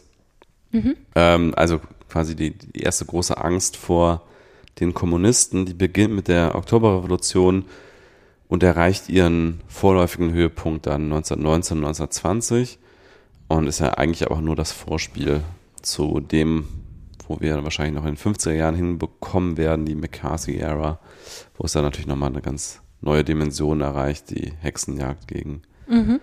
gegen Linke. Ja, in Südamerika macht sich Deutschland auch keine Freunde mit dem U-Boot-Krieg. Ah, das habe ich gar nicht. Also am 5. April versenken sie erstmals einen brasilianischen Dampfer, was zum Rücktritt des brasilianischen Außenministers Lauro Müller führt.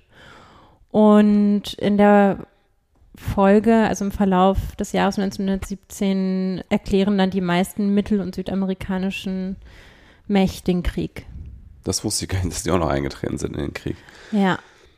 Die venezolanische Regierung unter Präsident Victorino Marquez Bustillos weigerte sich allerdings, Deutschland den Krieg zu erklären hm. und tauschte aber die pro-deutschen Minister für Inneres, Entwicklung und Bildung aus.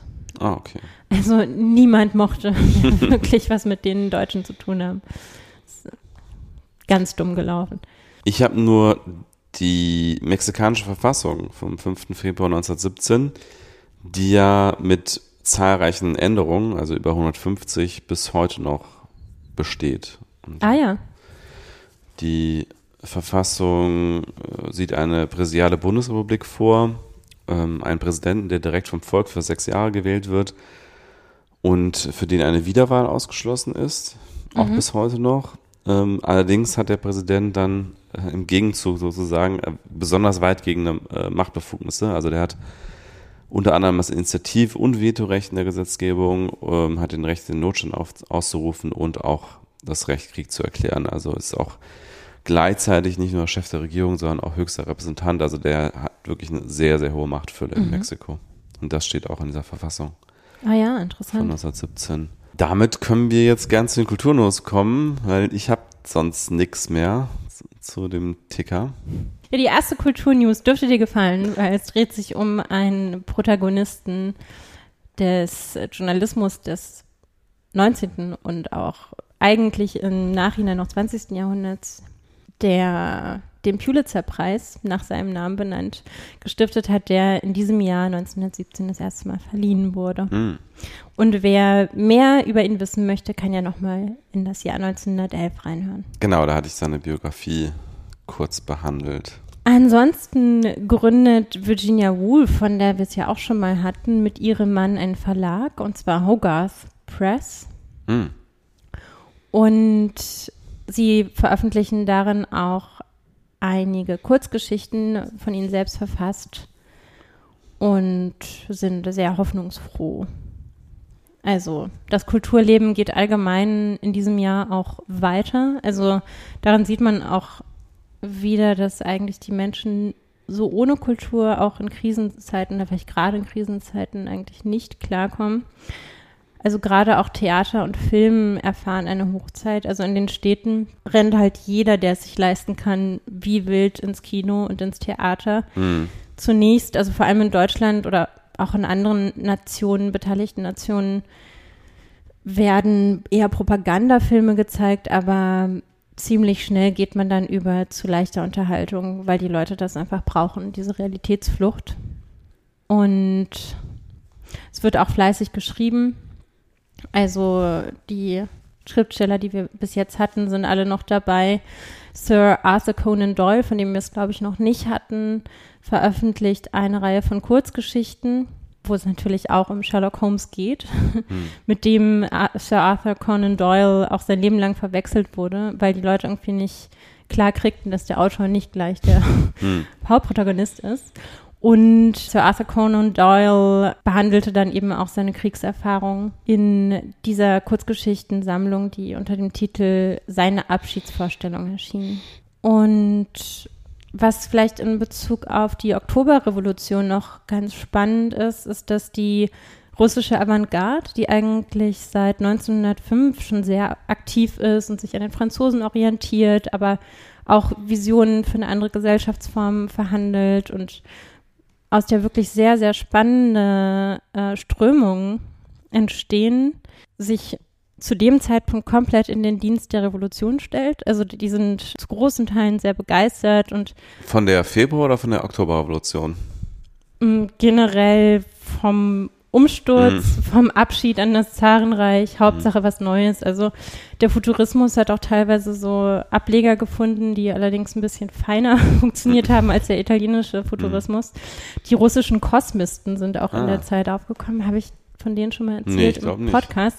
Die hatten ja die Idee, dass alle Menschen, und zwar die Lebenden und die Toten, einen Platz zum Leben bekommen sollten. Und dazu wollte man das Universum bevölkern. Ah, russischer Kosmismus. Ist auch ein Wikipedia-Artikel, allerdings kein besonders langer, ja. Und was mir an dieser Stelle nochmal einfällt, wir haben nie das exaltierte Schwein aufgelöst, glaube ich. Das ist auch immer noch nicht so weit. Das Ach kommt so, erst das- in den okay. 30ern. Ah, okay, okay. Keine Sorge, das gibt es noch. Wir können es ja dann auch mal nachkochen. Ich bin ja Vegetarier. Stimmt, vielleicht ein Tofu-Schwein Ja. mit Kanonenkugeln drin und Sahne oder habe ich jetzt schon vorgegriffen. Naja, währenddessen in New York, wir erinnern uns an Duchamp und seine Abkehr von der Malerei, wird wieder eines seiner Kunstwerke verkannt, und zwar das äh, heute weltberühmte Urinal oder Urinal.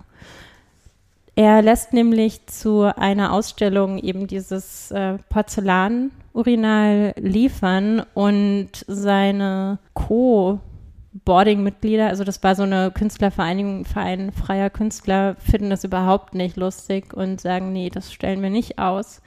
Daraufhin tritt er zurück aus der Vereinigung, wird aber in den Folgejahren immer bekannter und auf einmal reißen sich die Museen der Welt um diese Urinale und dann dachte sich Duchamp, ja, kein Problem, gibt es ja einige von, äh, kann ich einfach reproduzieren, mein Kunstwerk. Und dann wird, dieses Urinal halt 15 Mal in verschiedene Museen geschickt. Ah, der hat damals schon quasi diese Frage indirekt oder un, äh, unbeabsichtigt aufgeworfen, was ist eigentlich Kunst und Replikation von Kunst und so Ja, weiter. genau. Dieser ganze Diskurs wird ihm auch zugeschrieben. Mhm. Und es gab dann so einen lustigen Franzosen, der fand, dass man das Werk noch weiterdenken müsste. Und der schaute sich eine, eine dieser Ausstellungen an, ließ dann die Hose runter und pinkelte in das Urinal. Dann holte er noch ein kleines Hämmerchen hervor und versetzte dem Becken einen Schlag, sodass es einen Sprung bekam. Und seiner Meinung nach war damit das Urinal wieder einzigartig und damit wieder ein einzigartiges Kunstwerk. Ah. Und er verstand sich auch als Performance-Künstler oder war auch bekannt als Performance-Künstler. Sein Name war Pier Pinocelli oder Pinocelli. Und damals schon 64 Jahre, aber offenbar noch ziemlich aufmüffig unterwegs. Und war auch schon vorher mit solchen Aktionen aufgefallen. Wurde auch verklagt dafür, zu einer hohen Geldstrafe verurteilt, aber ließ sich nichts sagen und hat das immer wieder versucht, dieses Urinal wieder seine Einzigartigkeit zuzuführen. Und, und weißt du, wo diese 15 Urinale heute sind? Sind die alle erhalten oder sind die. Das weiß ich tatsächlich nicht. Ich wusste auch vor der Vorbereitung auf diese Sendung gar nicht, dass es überhaupt 15 gab. Mhm. Ich dachte eigentlich immer, dass. Aber es ist eigentlich auch logisch, weil ihm ja dieser ganze Diskurs Mhm. zugeschrieben wird. Aber es ist auf jeden Fall immer wieder ganz erfrischend zu sehen, dass Kunst und Kultur irgendwie in diesem ganzen Horror weitergehen Mhm. und man auch solche Geschichten findet. Übrigens eine ähm, Kulturnotiz aus der heutigen Zeit, da hatten wir auch schon kurz drüber gesprochen. Es gab ja einen Film, der nach diesem Jahr benannt ist. Ja, stimmt, den habe ich aber nicht gesehen. Ich habe ihn mir leider angeschaut. Und der ist schlimm, ja. Ich finde ihn, ja, also er war ja auch für einen Oscar nominiert oder hat sogar welche Mhm. erhalten. Wahrscheinlich so ähnlich wie Intolerance und wie hieß der andere Nazi-Film? ähm, Birth of a Nation. Genau. So ähnlich wie dort, also auch ganz anders, weil dort wird kein Kuckucksklan verherrlicht oder so. Aber vielleicht der Krieg. Auf jeden Fall Aus welcher Sicht wird der Krieg da überhaupt gezeigt? äh, aus der Sicht, erzähle ich gleich. Okay, okay. Aber auf jeden Fall, was vielleicht äh, die Oscar-Nominierung begründet hat, ist die Bildgewalt. Es sieht halt alles total beeindruckend aus und es ist auch so gedreht, dass alles aussieht wie aus einem Shot. Also Ah, wie okay. man es von so Victoria Ja, Beispiel. genau. Es fühlt sich allerdings eher an wie so eine Zweite Weltkriegsgeisterbahn. Also so Show-Effekt. Ja, ja, Äh, komplett. Zu Erster dein- Weltkriegs Geisterbahn meinst du? Ja. Ich Du hast zweiter, zweiter gesagt. Ja, Egal. habe ich versprochen. Genau. Also, um deine Frage zu beantworten, es wird erzählt aus eigentlich einem, der Sicht eines unsichtbaren Protagonisten, weil die Mhm. Kamera ist entweder hinter den ähm, beiden Protagonisten, von denen einer stirbt, sorry für den Spoiler, falls noch jemand sehen möchte. Und aber ziemlich früh im Film, also Mhm. ist nicht so wichtig. Und der, und, und manchmal auch vor dem Protagonisten, manchmal daneben. Also es soll das Gefühl entstehen, als würde man mit denen mitlaufen. Nur Ah, ja. man wird eben nicht angesprochen. Das wäre vielleicht noch ganz cool gewesen. Naja, auf jeden Fall ist es eine totale Heroisierung eigentlich. Und Also, das sind, diese Protagonisten sind Soldaten welcher genau Armee? des britischen Heers Ah ja, okay. stationiert in Frankreich. Gedreht wurde der Film in Großbritannien, aber es wird einfach behauptet, dass er Frankreich. Und es geht halt um so einen Lance Corporal, der die Nachricht überbringen soll, dass man nicht angreifen solle, weil man von den Deutschen in eine Falle gelockt werde und deshalb muss er heldenmütig durch das Niemandsland zwischen den Fronten laufen und die Nachricht überbringen. Und zudem ist der Bruder seines Kollegen, mit dem er da startet, um diesen Auftrag auszuführen, bei den Truppen, die er benachrichtigen soll. Und als sein Freund dann stirbt, ist er natürlich noch mal mehr überzeugt, dass er dem Bruder zumindest die Ringe geben möchte und die Hinterlassenschaften seines Bruders und seines Freundes. Und es, es wird halt komplett einseitig geschildert. Also in Path of Glory hat man ja auch eigentlich wirklich kunstvoll noch mitbekommen, wie, wie grausam und willkürlich der Mhm. Krieg auch abläuft. Und dort ist es wirklich einfach nur der gute, heldenhafte Soldat, der kein eigenes Interesse kennt, der total männlich keine einzige Träne verdrückt und einfach nur mutig sowohl seinen Befehl ausführt, als auch seinem Freund gerecht wird. Und alle anderen Soldaten, auf die er trifft, sind auch alle komplett anständige, richtige Männer, zwar hart, aber irgendwie dann doch mit dem Herz am richtigen Fleck. Und das ist ja irgendwann langweilt das einen. Und es, es spiegelt halt, also einerseits begegnet diesem Soldaten wirklich alles, was einem im Zweiten Weltkrieg an der Front so passieren kann. Ersten. Ja, Wahnsinn, das im Ersten Weltkrieg so passieren kann. Ja, ein Freund stirbt, Sachen explodieren, ein Flugzeug landet da irgendwie und äh, es äh, kommt ein Deutscher raus, der seinen Freund dann auch ersticht. Er trifft auf eine Frau, die irgendein Baby aufgesammelt hat, hat zufällig noch Milch, weil er das an irgendeinem Bauernhof äh, zwischendurch mal aufgesammelt hat. Ist auch so ein, wie, wie so ein Videospiel. Ja. genau. Ja. Use Item Milch with Baby. Mhm. Also wenn man sowas mag, vielleicht, aber ich finde auch gerade, wenn man sich jetzt so ausführlich mit dem Krieg beschäftigt hat, ist es so äh, eher so ein bisschen schmerzhaft, Mhm. das so inszeniert zu sehen. Ich frage mich ja sowieso, wie die auf die Idee gekommen sind, jetzt nochmal einen Ersten Weltkriegsfilm zu machen. Also Es gibt 100 ja- Jahre Ach Jubiläum. so, ah, ja, wahrscheinlich, ja. Und Sam Mendes, der Regisseur, hat wohl auch die Erzählungen seines Großvaters dort verfilmt. Ah, okay. Also der Lance Corporal Alfred H. Mendes Mhm. war wohl ein Messenger, der tatsächlich so durchs Feindesland Mhm. gelaufen ist. Aber das, die Frage ist ja auch immer die Umsetzung. Die Idee war vielleicht jetzt auch nicht schlecht, aber. Hm. Und was ich auch sehr schade fand, war, dass ich in einem Time-Artikel über den Film Path of Glory Wege zum Ruhm gar nicht erwähnt gefunden habe. Hm. Also dort wird nur im Westen nichts Neues, Sergeant York und eine Doku von Peter Jackson, They Shall Not Grow Old, die ich mir allerdings auch nochmal anschauen möchte, genannt. Hm. Und das finde ich schade, weil eben Path of Glory, finde ich, so ein wichtiges Dokument ist, um nochmal sehr klar zu sagen, weshalb Kriege Quatsch sind. Oder was das auch mit Menschen macht. Hm. Aber ich glaube, ich habe schon genug geschwärmt von dem Film. ja, schon in den vergangenen Folgen auf jeden Fall einigen Raum eingenommen, der Film. Und ich habe ihn immer noch nicht gesehen, aber ich kenne natürlich diese Szene, die ist auch tatsächlich großartig. Ja. Mit dem treuen Husar. Vielleicht nochmal kurz zurück zur russischen Avantgarde. Mhm. Da werden wir sicherlich auch nochmal zu kommen, weil die sind noch einige Zeit dabei. Aber das wird dann auch in der Stalin-Ära, kleiner Spoiler, komplett erstickt. Spoiler Alert. Stalin war kein Fan der russischen Avantgarde. Ja. Sozialistischer Realismus war dann Breaking angesagt. News. Ja. genau. Hast du eigentlich eine technische Innovation? Ja, ich habe ein paar, alles nicht so besonders groß vertieft, aber ich habe mal so ein paar aufgeschrieben. Also es gab einen Meilenstein im Traktorenbau im Jahr 1917. Und zwar kommt er von Henry Ford. Der hat nämlich den Fordson Typ F auf den Markt gebracht. Und das war ein Traktor, der in äh, Blockbauweise konstruiert war und deswegen war der leichter, billiger und leistungsstärker als seine Vorgänger und hat dann einen richtigen Mechanisierungsschub in der Landwirtschaft ausgelöst, weil es einfach viele Bauern sich dann zum ersten Mal so einen Traktor leisten konnten ab dem Jahr 1917.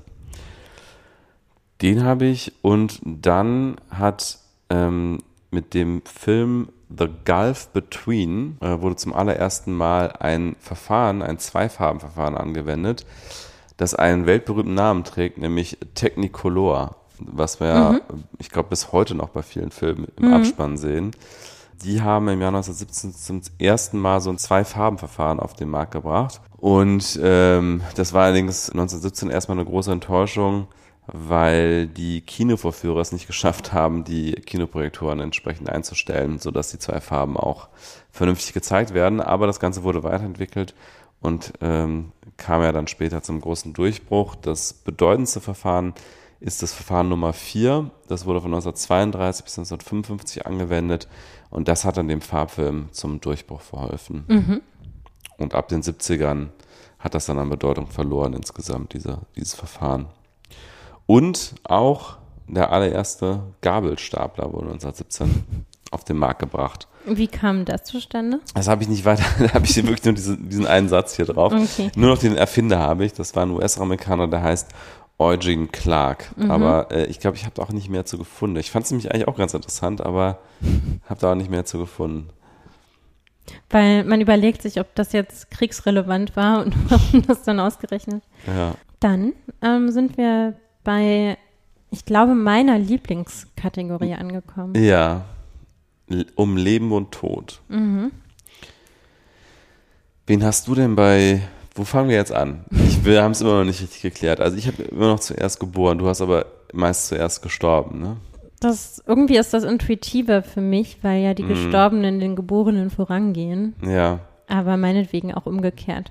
Du hast es wahrscheinlich so im Kopf, weil meistens die Geburt dem Tod vorausgeht oder eigentlich immer. Zumindest weiß die eigene. Ja, ich weiß, ich habe es einfach mal irgendwann so aufgeschrieben, aber ich habe mir, glaube ich, keine weiterführenden Gedanken dazu gemacht. Naja, äh, Ich glaube, ich habe so rum, weil ich eigentlich geboren immer die spannenderen Personen Ah. finde, weil ich die Zeit spannender finde, die dann folgt, als die Zeit, die vorangegangen ist vor Ist das unseren, so? Ja, unseren, also ich mag so, also ich finde das 20. Jahrhundert halt das, ja. das Spannendste und äh, bei den Gestorbenen, die leben ja eher im 19. Jahrhundert. überwiegend. So 1900. ja. Okay, aber wir können gerne mit gestorben beginnen. Wen hast du denn da? Den Erdenker des Esperanto, Ah, okay. Ludwig Leiser Samenhof. Ich wusste gar nicht, dass Esperanto so alt ist. Ich dachte, das wäre irgendwie so eine 30er, 40er Jahre Erfindung oder sowas. Nee, nee, das war ein Augenarzt, der das zum Ende des 19. Jahrhunderts erdacht hat. Ah. Aber wen hast du denn? Ich habe Matahari. Ah, gut, dass du sie hast. Ich hatte sie nämlich auch aufgeschrieben und dann aus irgendeinem Grund wieder vergessen. Sehr schön. Aber ich habe sie nicht besonders tief recherchiert, muss ich dazu sagen. Hm, aber gut, dass Ja. du nochmal drin erinnerst. Ja. Willst du anfangen oder soll ich? Mm, fang gerne an. Okay, also du hast gerade schon gesagt, ähm, wahrscheinlich hast du dich jetzt nicht so eingehend mit Esperanto beschäftigt bisher. Ich weiß natürlich, was die Grundidee ist und dass es halt eine, eine Sprache ist, die eine Weltsprache sein soll mit verschiedenen Ja. Elementen aus dem Deutschen und äh, dem Spanischen, glaube ich, was da noch drin, also verschiedenste Sprachen auf jeden Fall. Und ähm, dass diese Idee ja bis heute nicht so richtig gefruchtet hat. Also es gibt, glaube ich, so ein paar Menschen auf der Welt, die Esperanto aktiv immer noch lernen. Da glaube ich auch so eine Community, die das immer noch macht. Ich glaube, Jiddisch ist auch noch mit dabei und so, ne? Ähm, aber die, der, das Ansinnen war, glaube ich, tatsächlich eine Weltsprache zu erschaffen, ähm, die dann letztlich alle Menschen lernen sollten und sozusagen als Fremdsprache sprechen sollten. Gleichwertig mit dem Englischen, Mhm. was auch meistens das Argument aller Esperanto-Kritiker ist, dass es ja eigentlich mit dem Englischen schon eine Weltsprache gibt. Wobei wahrscheinlich noch nicht damals, als erfunden Genau, wurde. Ja. genau.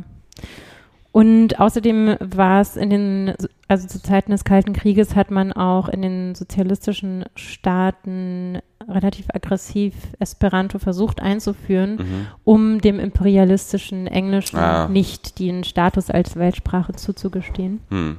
Also es begleitet uns schon noch durch das 20. Jahrhundert. Es war wohl 2017 so, dass eine geschätzte Zahl von zwei Millionen Menschen weltweit Esperanto sprechen.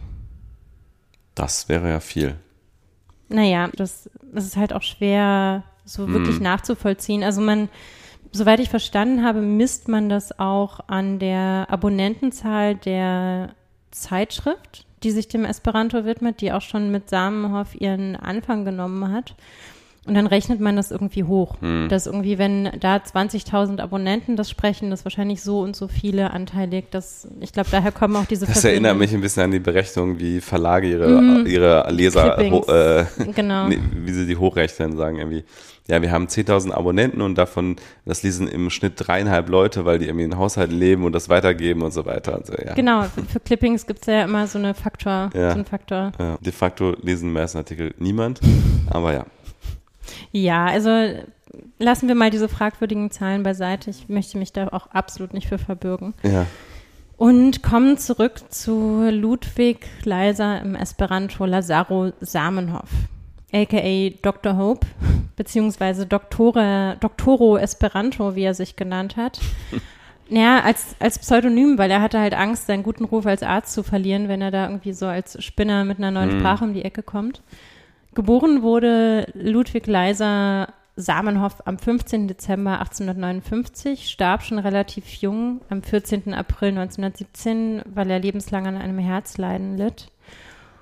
Und war aber ein sehr aktiver Mensch. Also neben seinem Medizinstudium befasst er sich sehr eingehend und leidenschaftlich sowohl mit dem Zionismus als auch mit Sprachen und er denkt auch eigentlich zu dieser Zeit schon die Grundlagen des Esperanto.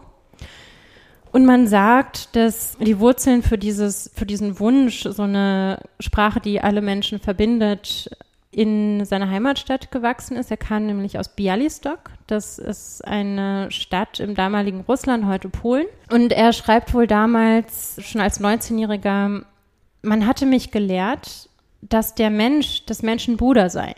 Hier aber auf der Straße, bei jedem Schritt, gab mir alles das Gefühl, dass es den Menschen gar nicht gibt.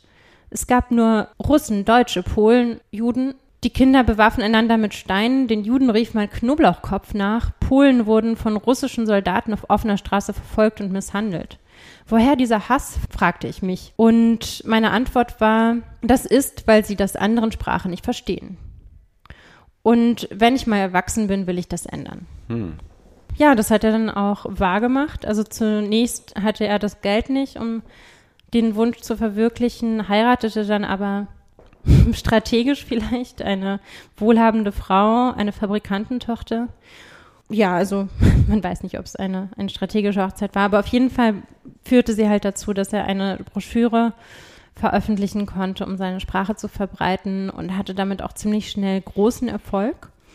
Und das lag unter anderem daran, dass die Anhänger der in dieser Zeit schon entstandenen Plansprache Volapük keine Lust mehr hatten auf den Erdenker des Volapük, der relativ dogmatisch war mit hm. seinem Autoritätsanspruch bezüglich der Sprache. Und Samenhoff hatte dann den Coup oder den Trick ähm, im Sinn, den Leuten einfach zu versprechen, dass diese Sprache sich gerne immer weiterentwickeln könne und dass er die aus der Hand gibt. Also so, er hat sie Open sozusagen, Source. ja, genau. Und Open Source mäßig war auch tatsächlich die weitere Diskussion darüber. Es gab nämlich diese Zeitschrift, die er veröffentlichte und es gab dann massenweise Leserbriefe und wenn man die heute liest, liest sich das tatsächlich wie so eine ja, wie so eine Wikipedia-Diskussion Mm. oder so. Also wie, wie, wie so eine Blogger-Community. Und das ist irgendwie insofern schon ein ganz spannendes Phänomen. Es gab dann irgendwie so einige Krisen, weil irgendjemand mit, mit einer Kritik und einem neuen Dialekt und neuen Vorschlägen ankam. Und es gab immer wieder die Frage, soll es jetzt reformiert werden oder nicht? Aber ja, bis heute ver verbindet sich damit vielleicht auch so eine Hoffnung oder so ein Traum, dass die Menschen doch sich verstehen mögen und nicht mehr aufgrund ihrer Verschiedenheit bekämpfen. Es gibt ja auch ein äh, Lied von Freundeskreis. Esperanto. Esperanto, ja. Ja. Ja, cool. Äh, interessante Geschichte auf jeden Fall. Ich habe ja, wie gesagt, eine Tänzerin mir ausge, äh, Und ausgewählt Spionin. und Spionin, genau. Und zwar heißt sie eigentlich Margareta Gertruida Zelle, geboren in den Niederlanden, in Leeuwarden 1876 und gestorben am 15. Oktober 1917 bei Paris in Frankreich und genannt und besser bekannt unter dem Namen Matahari, was aus dem Malaiischen stammt und Sonne bedeutet oder wörtlich Auge des Tages. Also so wird es äh, sagen lyrisch in der Mhm. malaiischen Sprache übersetzt, die Sonne, Auge, Auge des Tages. Und schon beim Künstlernamen geht's eigentlich los, was ein bisschen der Kern der Geschichte ist. Ähm, nämlich hat Matahari schon bei der Wahl des Künstlernamens eigentlich die eigenen Gerüchte um ihre Herkunft äh, befeuert, denn es gab das Gerücht, dass sie von einem orientalischen Herrscher abstammt, äh, was vermutlich Unsinn ist, so wie das meiste, was man so über Matahari äh, sagte. Ähm, und sie hat auch Zeit ihres Lebens immer selbst äh, viele Gerüchte über sich befördert und auch ihr Bio Biograf hat das auch getan. Sie kommt auch schon aus einer Familie, also schon ähm, der Vater hat sich so einen Adelstitel angedichtet und solche Geschichten. Also deswegen, äh, da Aber das hat man ja gern gemacht zu der Zeit. Wir hatten ja auch schon so einige Hochstapler ja, im genau. Podcast. Genau, aber da sieht man so ein bisschen, wo die Geschichte hingeht. Ähm, ich habe, wie gesagt, da das ein bisschen oberflächlich gemacht in dem Fall. Ähm, aber der Kern dieser ganzen Geschichte um Mata Hari ist eigentlich, dass ganz vieles, was man über sie zu wissen glaubt, letztlich Mythen sind. Und deswegen zu ihr, da meinte ich, ähm, werde ich dir sozusagen noch diese Quizfrage stellen. Äh, Oh no. nee, ich will einfach nur wissen, was glaubst du über Matahari zu wissen? Sie war, ich glaube, sie hat sehr jung auf eine Anzeige geantwortet von einem, ich glaube, einem Briten, der in einer Kolonie stationiert war, hat darauf geantwortet und war extrem unglücklich in der Ehe. Und hat sich dann von dem scheiden lassen und ist dann, ja, hat, hat dann einen relativ wilden Lebensstil begonnen. Unter anderem als Tänzerin, auch als große Verführerin war sie unterwegs und hat sich dann wohl in irgendwelche Spionageaktivitäten verwickelt. Also das mit der Anzeige stimmt ähm, und auch das mit den Spionageaktivitäten, also das stimmt soweit alles. Ähm, was sozusagen der, der, wo sozusagen die Diskrepanz ist in der öffentlichen Wahrnehmung heute und dem, was wahrscheinlich, was historisch belegt ist, ist, dass am Ende sie nicht diese geniale Doppelspionin war, Mhm. äh, sondern eigentlich einfach eine ziemlich verzweifelte Frau. Frau, Künstlerin, Ja. Nackttänzerin, die finanzielle Schwierigkeiten hatte und sich da sozusagen letztlich so rein, äh, also letztlich da versucht hat, durch Spionagejobs so ein bisschen ähm, Geld zu verschaffen, aber de facto hatte sie nie irgendwelche wirklich relevanten Informationen. Also der britische Geheimdienst MI5 hat 1999 die Archive geöffnet über Mata Hari und daraus geht hervor, dass sie tatsächlich ähm, nie irgendwelche relevanten Informationen von keiner Seite weitergegeben hat. Ah, also ja. sie hat sich zwar bezahlen lassen, aber sie hatte einfach nicht das Netzwerk, den Zugang Mhm. zu wirklich geheimen Informationen und dementsprechend hat sie überhaupt keine Rolle äh, äh, gespielt für irgendwelche Spionage. Also auch wenn sie bezahlt wurde, aber da kam einfach nichts bei rum. Und, und, und weshalb hat man ihr dann überhaupt Geld gegeben? Also was hat man sich davon versprochen? Das weiß Oder war ich. das nur nett gemeint? So? Nee, ich glaube schon, dass sie, dass man da wahrscheinlich davon ausgegangen ist. Also sie hat ja, wie gesagt, schon während ihres Lebens immer selber Mythen in Umlauf gebracht Mhm. und wahrscheinlich hat man irgendwie geglaubt, dass sie, dass sie ein tolles Netzwerk hat und dass sie sich durch irgendwie Verführungskünste in irgendwelche Militärkreise einschleichen kann oder sowas. Aber da ist einfach nicht viel bei rumgekommen. Und ich zitiere einfach mal aus der deutschen Wikipedia, weil das hier in ziemlich brutaler Weise formuliert ist, auch ein bisschen wertend, aber Mhm. in der deutschen Wikipedia heißt es, aus der gegenwärtigen Quellenlage scheint es, als haben Matahari am Ende ihrer Tanzkarriere mit einer kläglich naiven, bedeutungslosen Informationstätigkeit ihr drohendes Schicksal als Künstlerin in Vergessenheit zu geraten und akuter Geldnot leidend abzuwenden versucht und dabei die Gefährlichkeit ihres Handels nicht erkannt.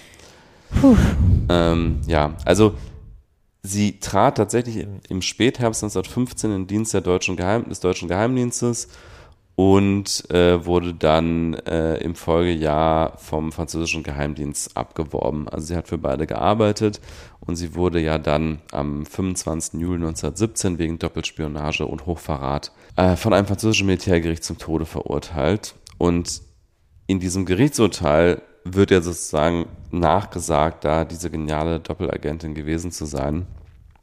Aber das war sie nach aktueller Quellenlage, äh, wie gesagt, nie. Und auch die deutsche Kriegspropaganda nutzt dann auch wiederum diese Mythen und hat da Matahari als Opfer französischen, des französischen Kriegswahns bezeichnet. Also letztlich haben ähm, beide Seiten dazu beigetragen, dass die Mythen, die sie in ihrem Leben schon aufgebaut hat, die ihr Biograf aufgebaut hat, nochmal zu verstärken. Und es gibt heute 52 Bücher und ein Dutzend Filme über Matahari und äh, ganz, ganz überwiegend voller fiktiver Inhalte, weil so gut wie nichts durch echte historische Quellen belegt ist. Ich habe meiner Oma auch mal so eins dieser Bücher geschenkt über Ah, Matahari okay. und sie hat das verschlungen. Ja, es sind bestimmt super interessante Geschichten da drin, Mhm. aber wahrscheinlich stimmt so gut wie nichts davon.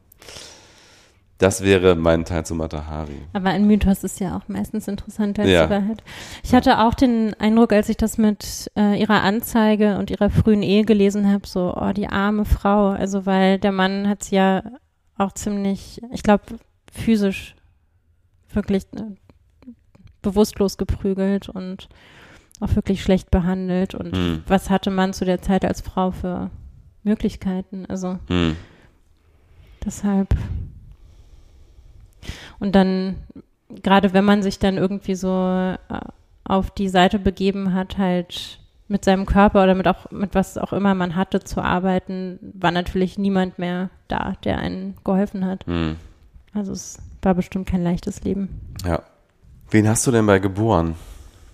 Bei geboren habe ich die Kim Kardashian dieser Zeit. okay. Wer ist das? Keine Idee? Die Kim Kardashian dieser Zeit. Also ein It-Girl sozusagen. Mhm. Äh, Marilyn Monroe. Nee, nee, nee, die, die hatte vor allem auch nicht so viele berühmte Geschwister. Also die Dame, um die es jetzt geht, die war wirklich wie die Kardashians, weil die Schwestern auch so ähnlich äh, Ah, unterwegs okay. waren, doch alle ich gleich glaube, aussehen. Ich weiß nicht, kenn, meinst du, ich kenne diese Person überhaupt?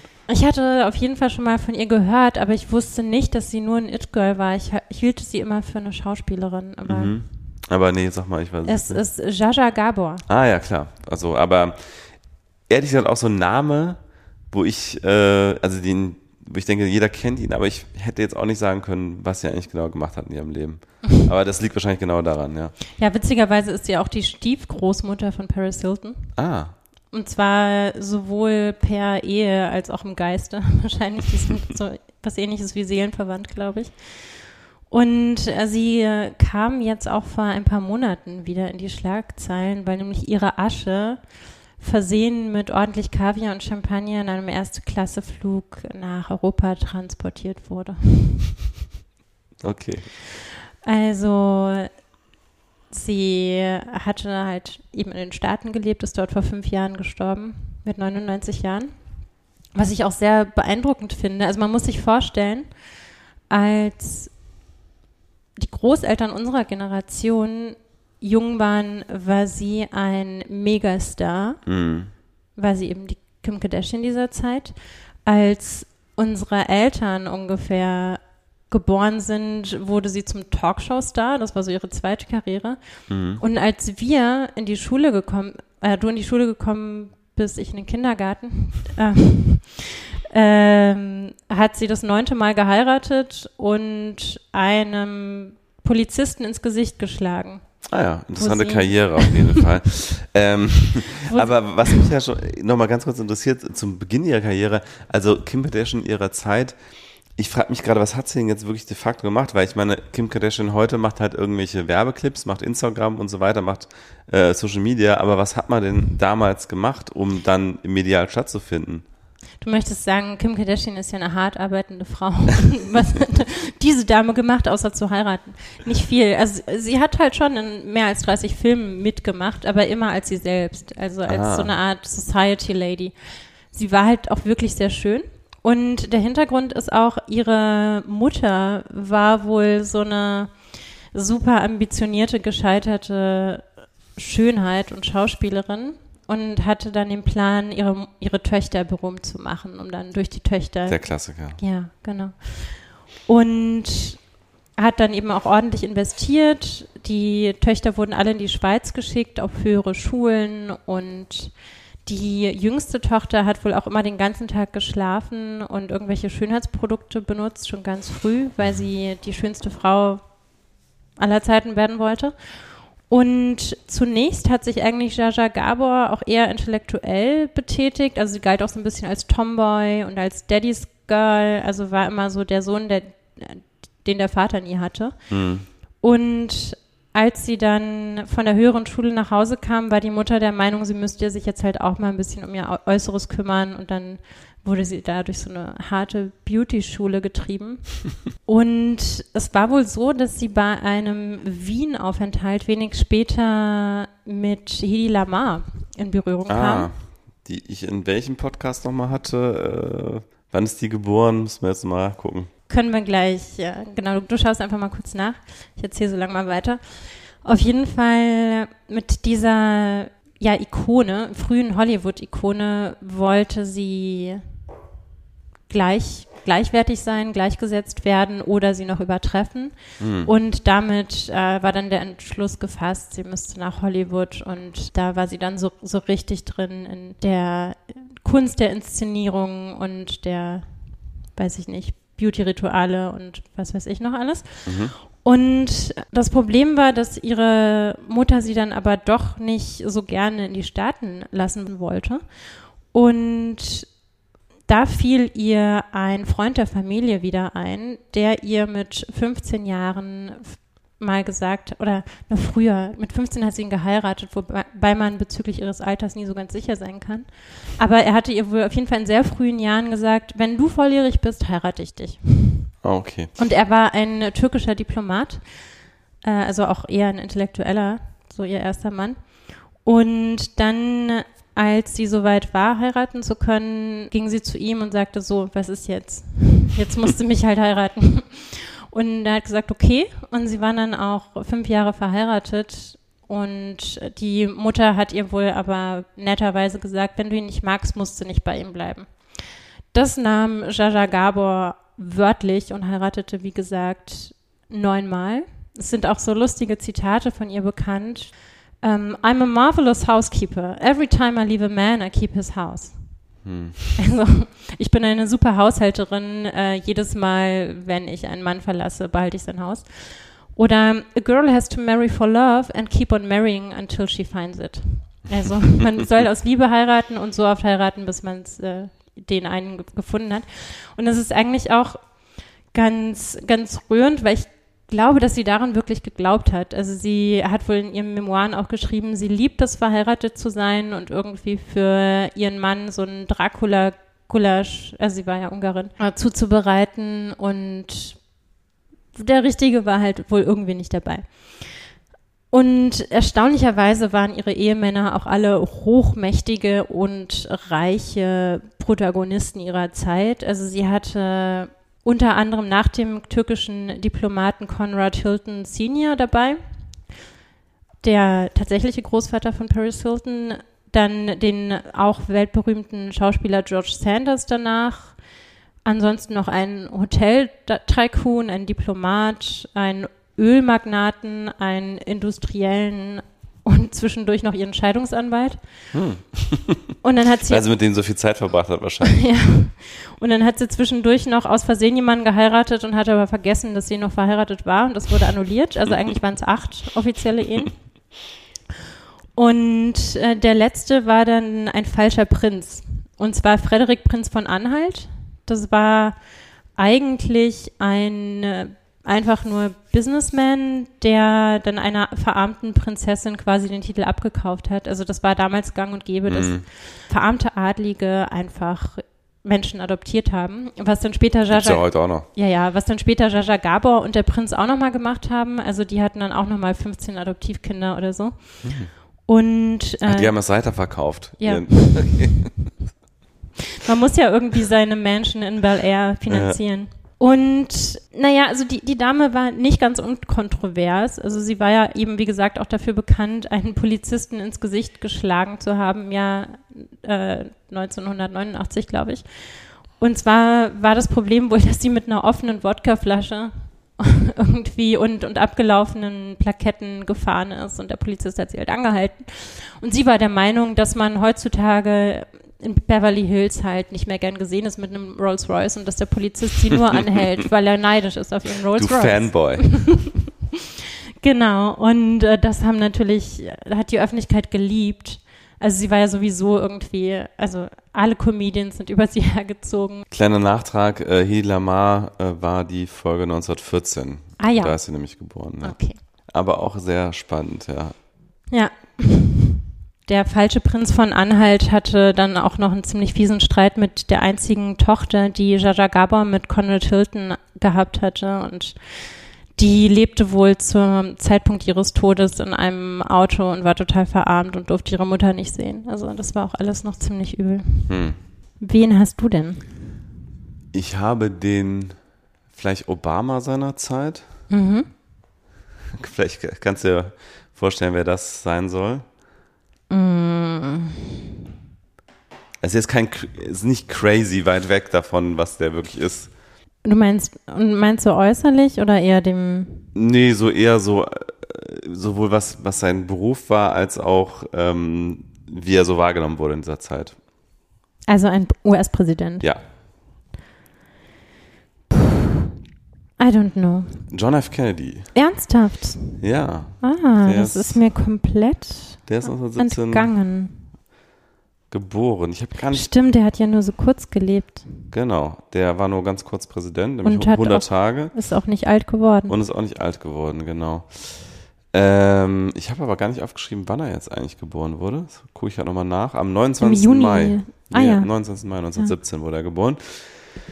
Und wir werden uns natürlich auch noch äh, ausführlich mit John F. Kennedys Politik beschäftigen, sofern dieser Podcast noch äh, weitergeht äh, in die Natürlich geht 60, er weiter. Ja, der geht weiter. Ich, ob er bis ins Jahr 1961, 62, 63 geht. Der geht bis ins Jahr 2030. ja, stimmt. Ja, du hast völlig recht. Der geht bis Jahr. Also werden wir uns auch sehr ausführlich mit John F. Kennedys Politik beschäftigen und deswegen habe ich mich ein bisschen stärker auf seine Familie äh, konzentriert, also bis auf seine frühen Jahre. Das sind so ein bisschen die politischen Kardashians. Auf jeden Fall, auf jeden Fall, genau. Also erstmal zu den Vorfahren. Ähm, Mitte des 19. Jahrhunderts kommen die Vorfahren äh, von John F. Kennedy, wie so viele damals, aus Irland und reisen Richtung USA. Es gab ja eine große Hungersnot damals. Und es ist ähm, zu Lebzeiten von John F. Kennedy dann aber aus dieser ehemaligen armen Einwandererfamilie aus Irland eine sehr, sehr reiche Großfamilie geworden, Mhm. die ein Jet-Set-Leben in der Öffentlichkeit führt. Die Mutter Rose ist strenge Katholikin ähm, und inszeniert so das Familienleben richtig. Also die ist immer mit der Kamera mit dabei. Echt? Mhm. Gibt da auch ganz viele Filmaufnahmen, wie sie in St. Moritz sind zum Beispiel.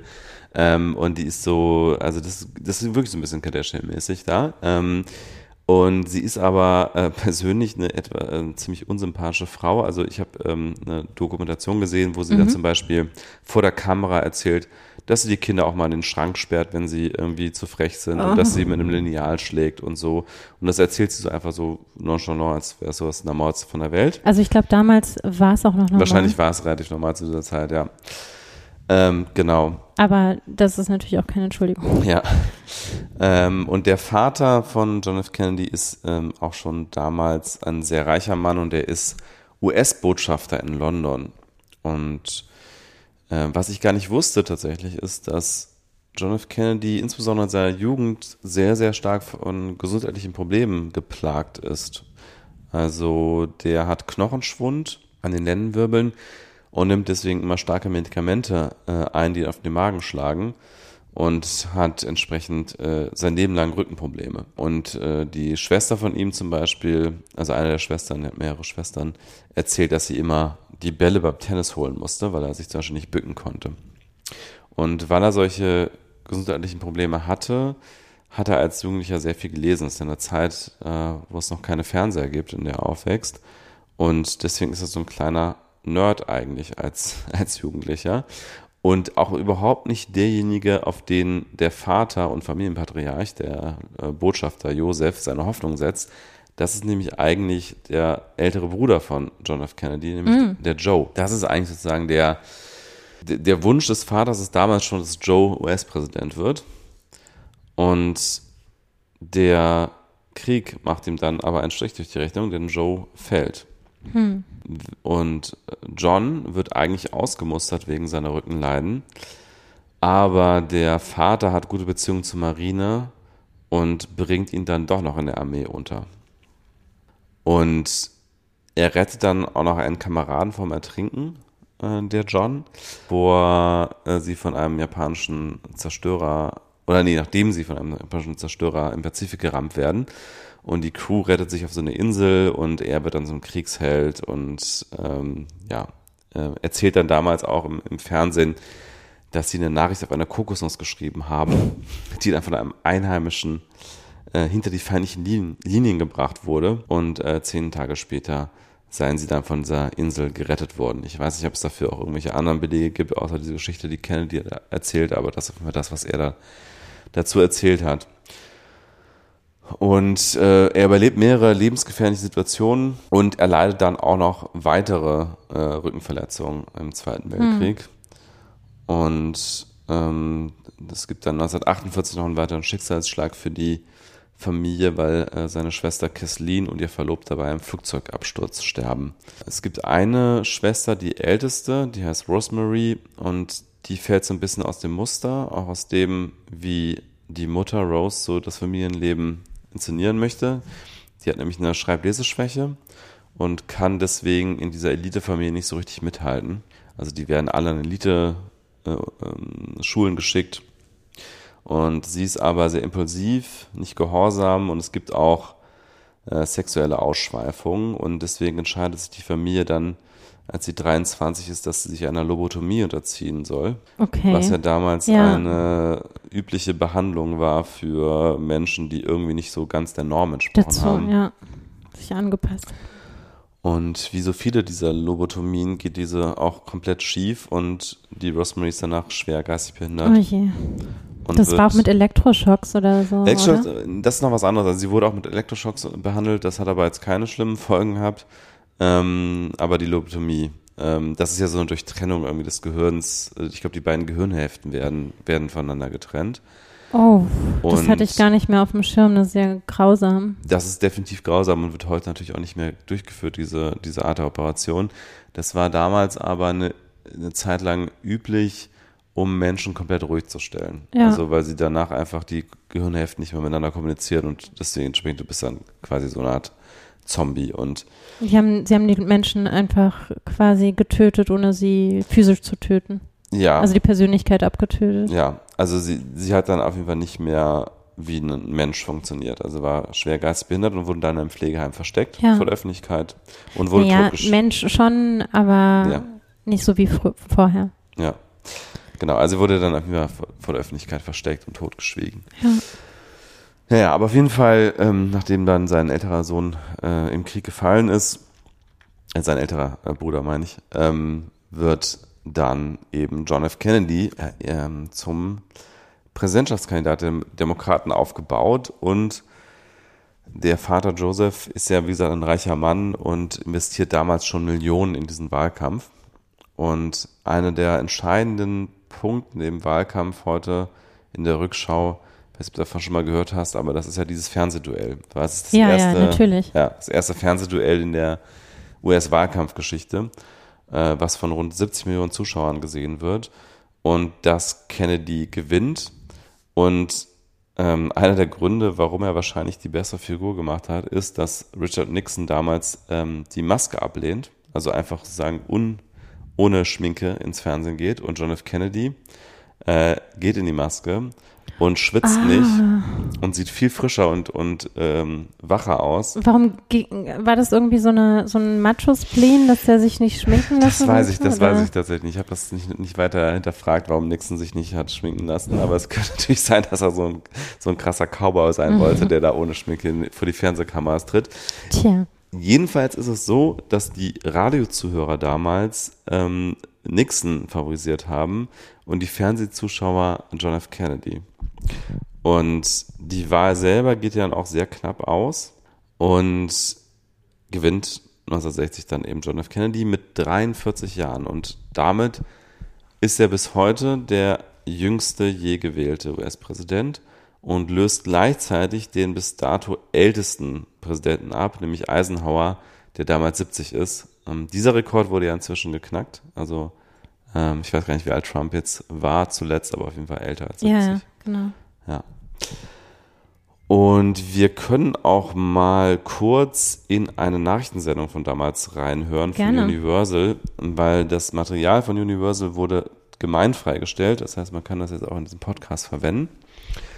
Und da würde ich sagen, hören wir da mal kurz rein.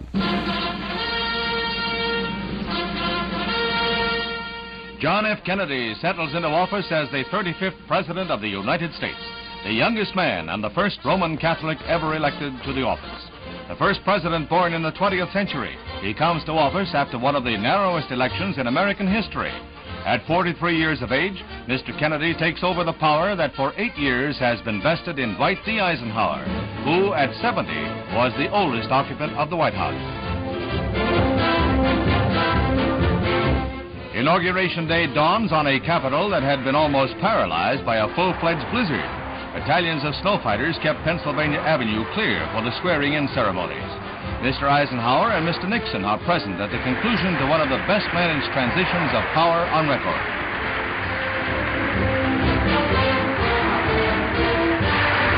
Despite sub-freezing temperatures, hundreds of thousands watched the ceremonies in front of the Capitol as the new president and vice president Lyndon Johnson assume office.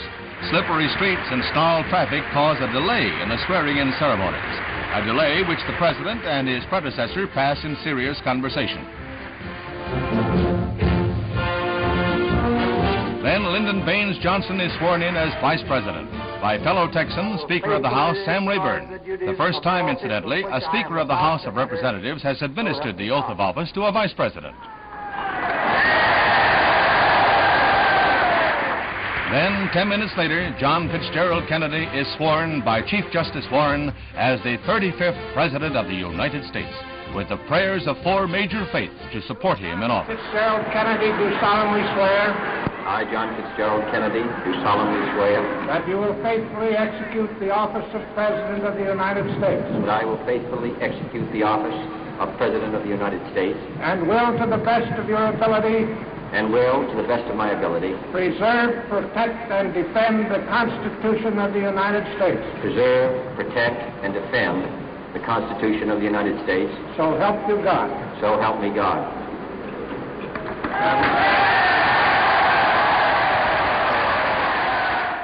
Mr. Nixon and Mr. Eisenhower are quick to extend their congratulations. Ja, was jetzt da ja gerade noch erwähnt wurde, was ich nicht erwähnt hatte, war, dass äh, John F. Kennedy auch der allererste Katholik war, Mhm. der Präsident wurde in den USA. Äh, ist es ja eine sehr stark von Protestanten Ja. geprägte Gesellschaft. Ja. Und die Amtszeit, die beträgt dann bekanntermaßen nur 1000 Tage, nämlich von 1961, äh, Januar wird er ja eingeführt als Präsident, bis zu seiner Ermordung 1963. Und was ich ja noch ganz interessant fand, war, dass seine jüngste Schwester, Jean Kennedy Smith, erst jetzt im Juni 2020 gestorben ist. Ähm, Oh. Und die wurde 92 Jahre alt. Wahnsinn. War, war vielleicht ein Jahrgang mit Jaja Gabor. Das könnte sein. Wobei man Jaja Gabors Alter ja nicht so richtig weiß. Ähm, ja, interessant. Ich fand der, ich, ich fand auch die Art, wie damals noch gesprochen wurde. Es war eine Nachrichtensendung, oder? Ja, das war von Universal so, ein, so eine Art Wochenschau oder sowas, ja. Ja, für eine Wochenschau vielleicht noch verständlich, aber es klingt fast wie so ein äh, so ein Krämer, so ein Mm. Marktschreier Mm. oder so ein, so ein Mm. Werbesprecher. Ja. Auch mit so einem hohen Tempo. Ja. Ja. Ja, und so anpreisen und ja. das, das Ja. und das und das und Ja. das und das. Ich finde es immer toll, so ja, historische Quellen anzuhören. Mhm. Gibt's da, gibt's da in der Universal Library noch mehr? Ich habe das jetzt, äh, das ist bei Wikipedia eingebunden, Ah, in den okay. englischsprachigen. Ja, Wikisource, genau. Genau. Damit kommen wir vielleicht auch direkt zu unserem vorletzten Thema, nämlich, oder den Song machen wir immer nach dem Legacy. Ah, Genau. Ist auch ich, egal. ich habe jetzt erst den Legacy-Check auf Okay, jeden Fall. na ja, gut. Ja. Und da habe ich auch diesmal zumindest was Okay. Originäres, wo wir nicht sagen, das kam ja schon, sondern ich habe was, was Mhm. wirklich was ein richtiger Legacy-Check ist. Das finde ich gut. Ich habe da nämlich nichts diesmal. Ah, okay. Und zwar der erste Beleg für die, für die Abkürzung OMG, Mhm. die dokumentiert ist. Also Oh my God. Kam aus dem Jahr 1917. Yes. Ernsthaft. Ja. Und Aber nicht von Jaja Gabor, Nein, von einem britischen die Marineadmiral da eh noch ein Baby war. Ja. namens John, oh Gott, ein ganz furchtbarer zweiter äh, Vorname, Arbuthnot Fischer. Und der schreibt das an niemand Geringeren als Winston Churchill. Äh, und zwar ähm, schreibt er in einem Brief zu den Gerüchten über eine angebliche neue Ehrung. Ich höre, dass eine neue Ritterwürde im Gespräch ist. OMG, in Klammern, oh, my God. Überschüttet die Admirale damit. Das kommt aus einem Netzweltartikel von Spiegel Online, äh, der schon ein bisschen älter ist. Ich weiß gar nicht mehr, 2011 oder so. Ähm, ja, das war die erste dokumentierte Verwendung des, der Abkürzung OMG. OMG, das Ja. habe ich nicht gewusst. ja, interessant. Naja, wie ich auch, glaube ich, schon mehrmals gesagt habe, ich finde es eh immer so beeindruckend, wenn man sich jetzt so vorarbeitet, wie nah diese Hm. Zeit eigentlich an uns dran ist. Hm. Also es hat sich früher immer viel weiter weg angefühlt. Auch eben, wie gesagt, dass äh, eben schon von Menschen jetzt die Rede ist, die bis vor ein paar Jahren noch gelebt haben. Ja, also nicht mit Kennedy, stimmt. aber sonst. Ja, Gabor. Ja. Oder zumindest seine Schwester Und die zum Schwester, Beispiel. genau. Ja, Ja. ja ähm, wollen wir dann zum Song des Jahres kommen? Ja, nämlich, äh, das ist diesmal auch kein Song, also kein einzelner Song, den ich diesmal ausgesucht habe, sondern ich möchte einen großartigen Podcast empfehlen, den ich entdeckt habe. Ja. Und zwar wird er gemacht von einem britischen Radiohost namens James Erring- Errington. Und der hat fast analog zu unserem Podcast einen Podcast gestartet, in dem er ab 1889 für jedes Jahr ein Mixtape zusammenstellt mit Musik Oh. aus der Zeit. Und zwar auch Cool. nicht nur aus Großbritannien oder Europa, sondern wirklich auch aus der ganzen Welt. Mhm. Und äh, zwischendurch, also er hat auch aus der Zeit davor, also, also zwischen 1859 bis 88, insgesamt drei Sendungen mit gebündelter Musik aus diesem, dieser Zeit des späten 19. Jahrhunderts gemacht und zwischendurch macht er auch so Special-Sendungen, zum Beispiel 20 Jahre Weihnachtslieder vom Anfang des 20. Jahrhunderts bis in die 20er. Aber er macht auf jeden Fall jeden Monat eine Sendung zu einem Jahr und aktuell ist er im Jahr 1937. Ah, also wir werden ihn nicht mehr einholen, weil er springt ja so wie wir äh, jeden Mhm. Monat ein Jahr weiter, aber finde ich sehr cool und das, hat, das ist total schön, sich das anzuhören. Also er hat auch eine großartige Auswahl, also egal was für einen äh, Geschmack man sonst hat, glaube ich, findet man da auf jeden Fall was. Den Link packen wir dann wie alle anderen Quellen auch nochmal in die Shownotes. Genau. Ich habe tatsächlich auch einen, Song des Jahres, ähm, oder ich habe einen Song des Jahres, einen, einen, einen Song äh, tatsächlich, ähm, ausnahmsweise. Und ich will, um dahin zu führen, aber erst mal mit einem Karnevalslied einsteigen. Okay. Das hatten wir ja schon mal mit dem treuen Mhm. Husar Ja. quasi. Also es ist kein Karnevalslied, aber wurde, wurde dazu. Mhm. Ähm, das ist aber jetzt ein echtes Karnevalslied. Ähm, ich, ich muss jetzt mal nachschauen, aus welchem äh, Jahr das ist, aber das ist so aus den 2000ern. Ähm, an dieser Stelle habe ich mich leider geirrt. Auch kürzeste Ausschnitte von Musik sind schon GEMA-pflichtig. Deshalb, wenn ihr jetzt kurz Zeit habt oder es passt, dann geht auf YouTube oder auf Spotify oder wo auch immer ihr Musik hört und gebt ein Brings Superjale Zick. Ich habe kaum was verstanden, ich bin nicht so gut im Kölsch. Ja, das, ich kann es ja mal gerade mit meinem Düsseldorf-Background äh, ein bisschen übersetzen. Also, nee, was war das früher für eine super Zeit? Also, nein, was war das damals für eine super geile Zeit? Mit Tränen in den Augen schaue ich manchmal noch zurück. Und äh, wenn ich heute rausgehe, ähm, ist alles nur so halb so doll, aber heute Nacht weiß ich nicht, wo das enden soll.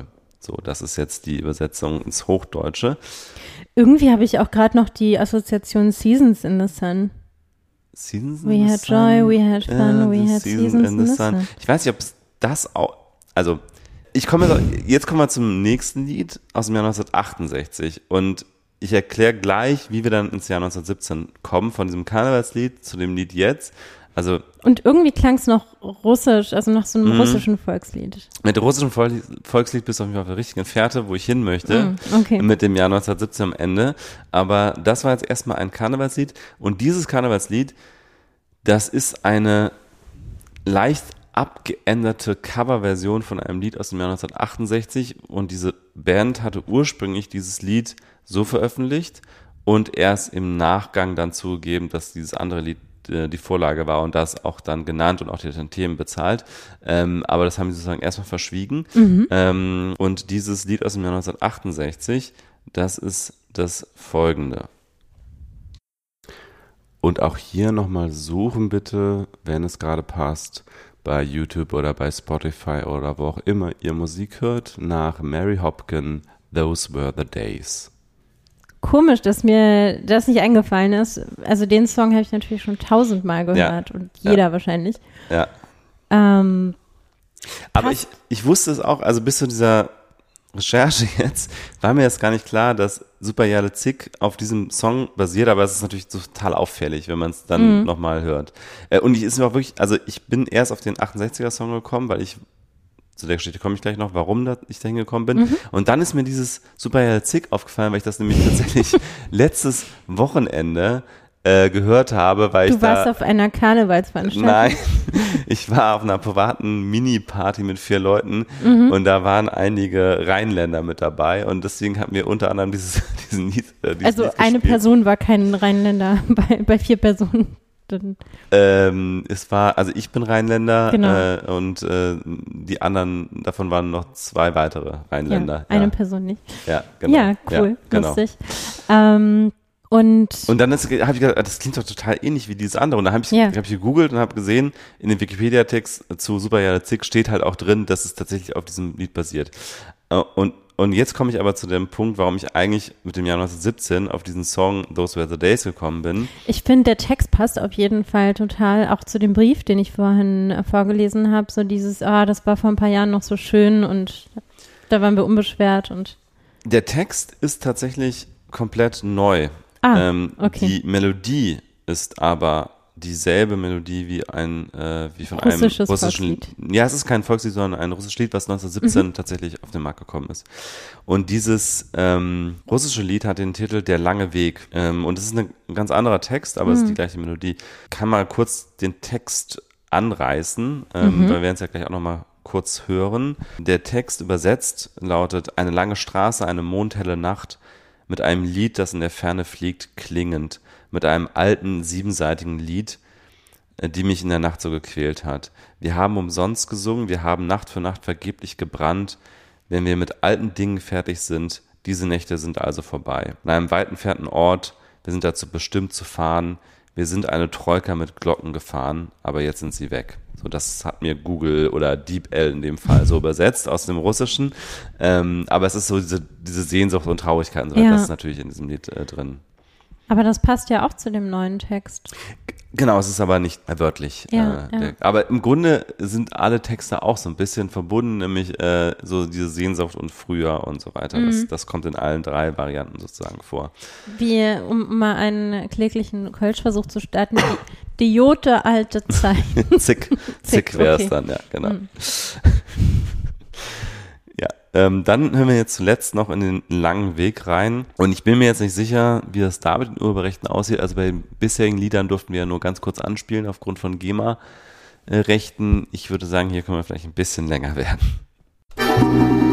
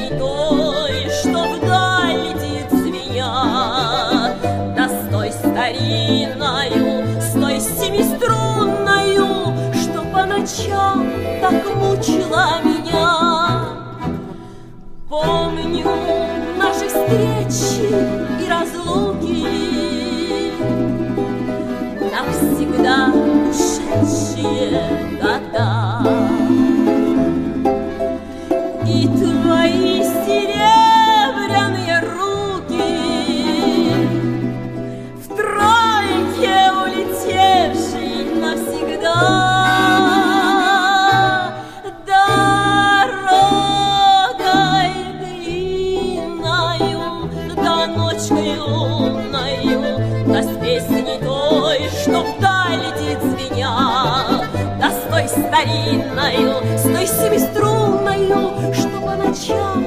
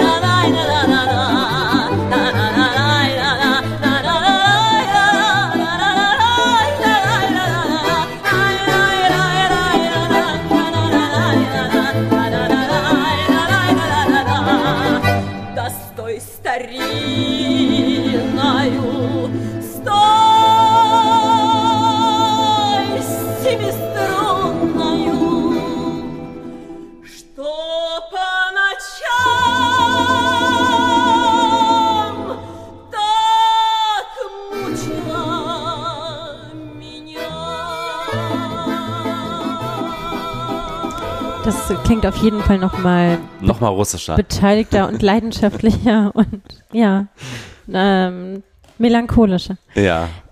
Aber was ich witzig finde, also dieses Thema eben so die, die alte Zeit und äh, Nostalgie und so weiter, ähm, trägt sich ja durch, durch alle Versionen, die du jetzt Mhm. vorgespielt hast. Und ich finde es lustig, dass mir Seasons in the Sun einfiel. Mhm. Ich glaube, die Melodie ist auch tatsächlich anders, Mhm. aber der, der Vibe, also die, Mhm. die Melancholie und ja, aber und- Seasons in the Sun ist ja auch We had joy, we had Mhm. fun, we had seasons in the sun ist ja auch Mhm. das früher irgendwie, als wir jünger waren, als alles noch Mhm. einfacher war. Mhm. Irgendwie ganz witzig, dass die Assoziation dann da war, obwohl Mhm.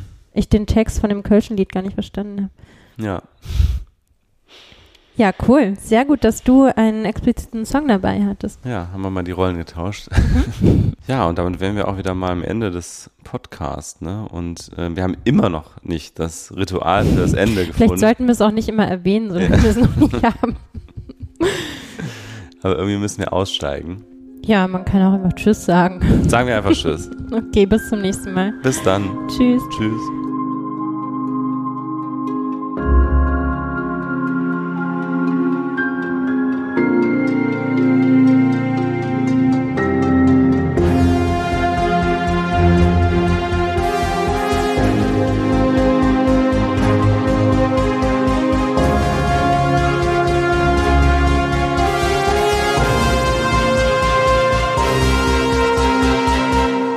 Machinery, we need humanity. More than cleverness, we need kindness and gentleness. Without these qualities, life will be violent and all will be lost. The aeroplane and the radio have brought us closer together.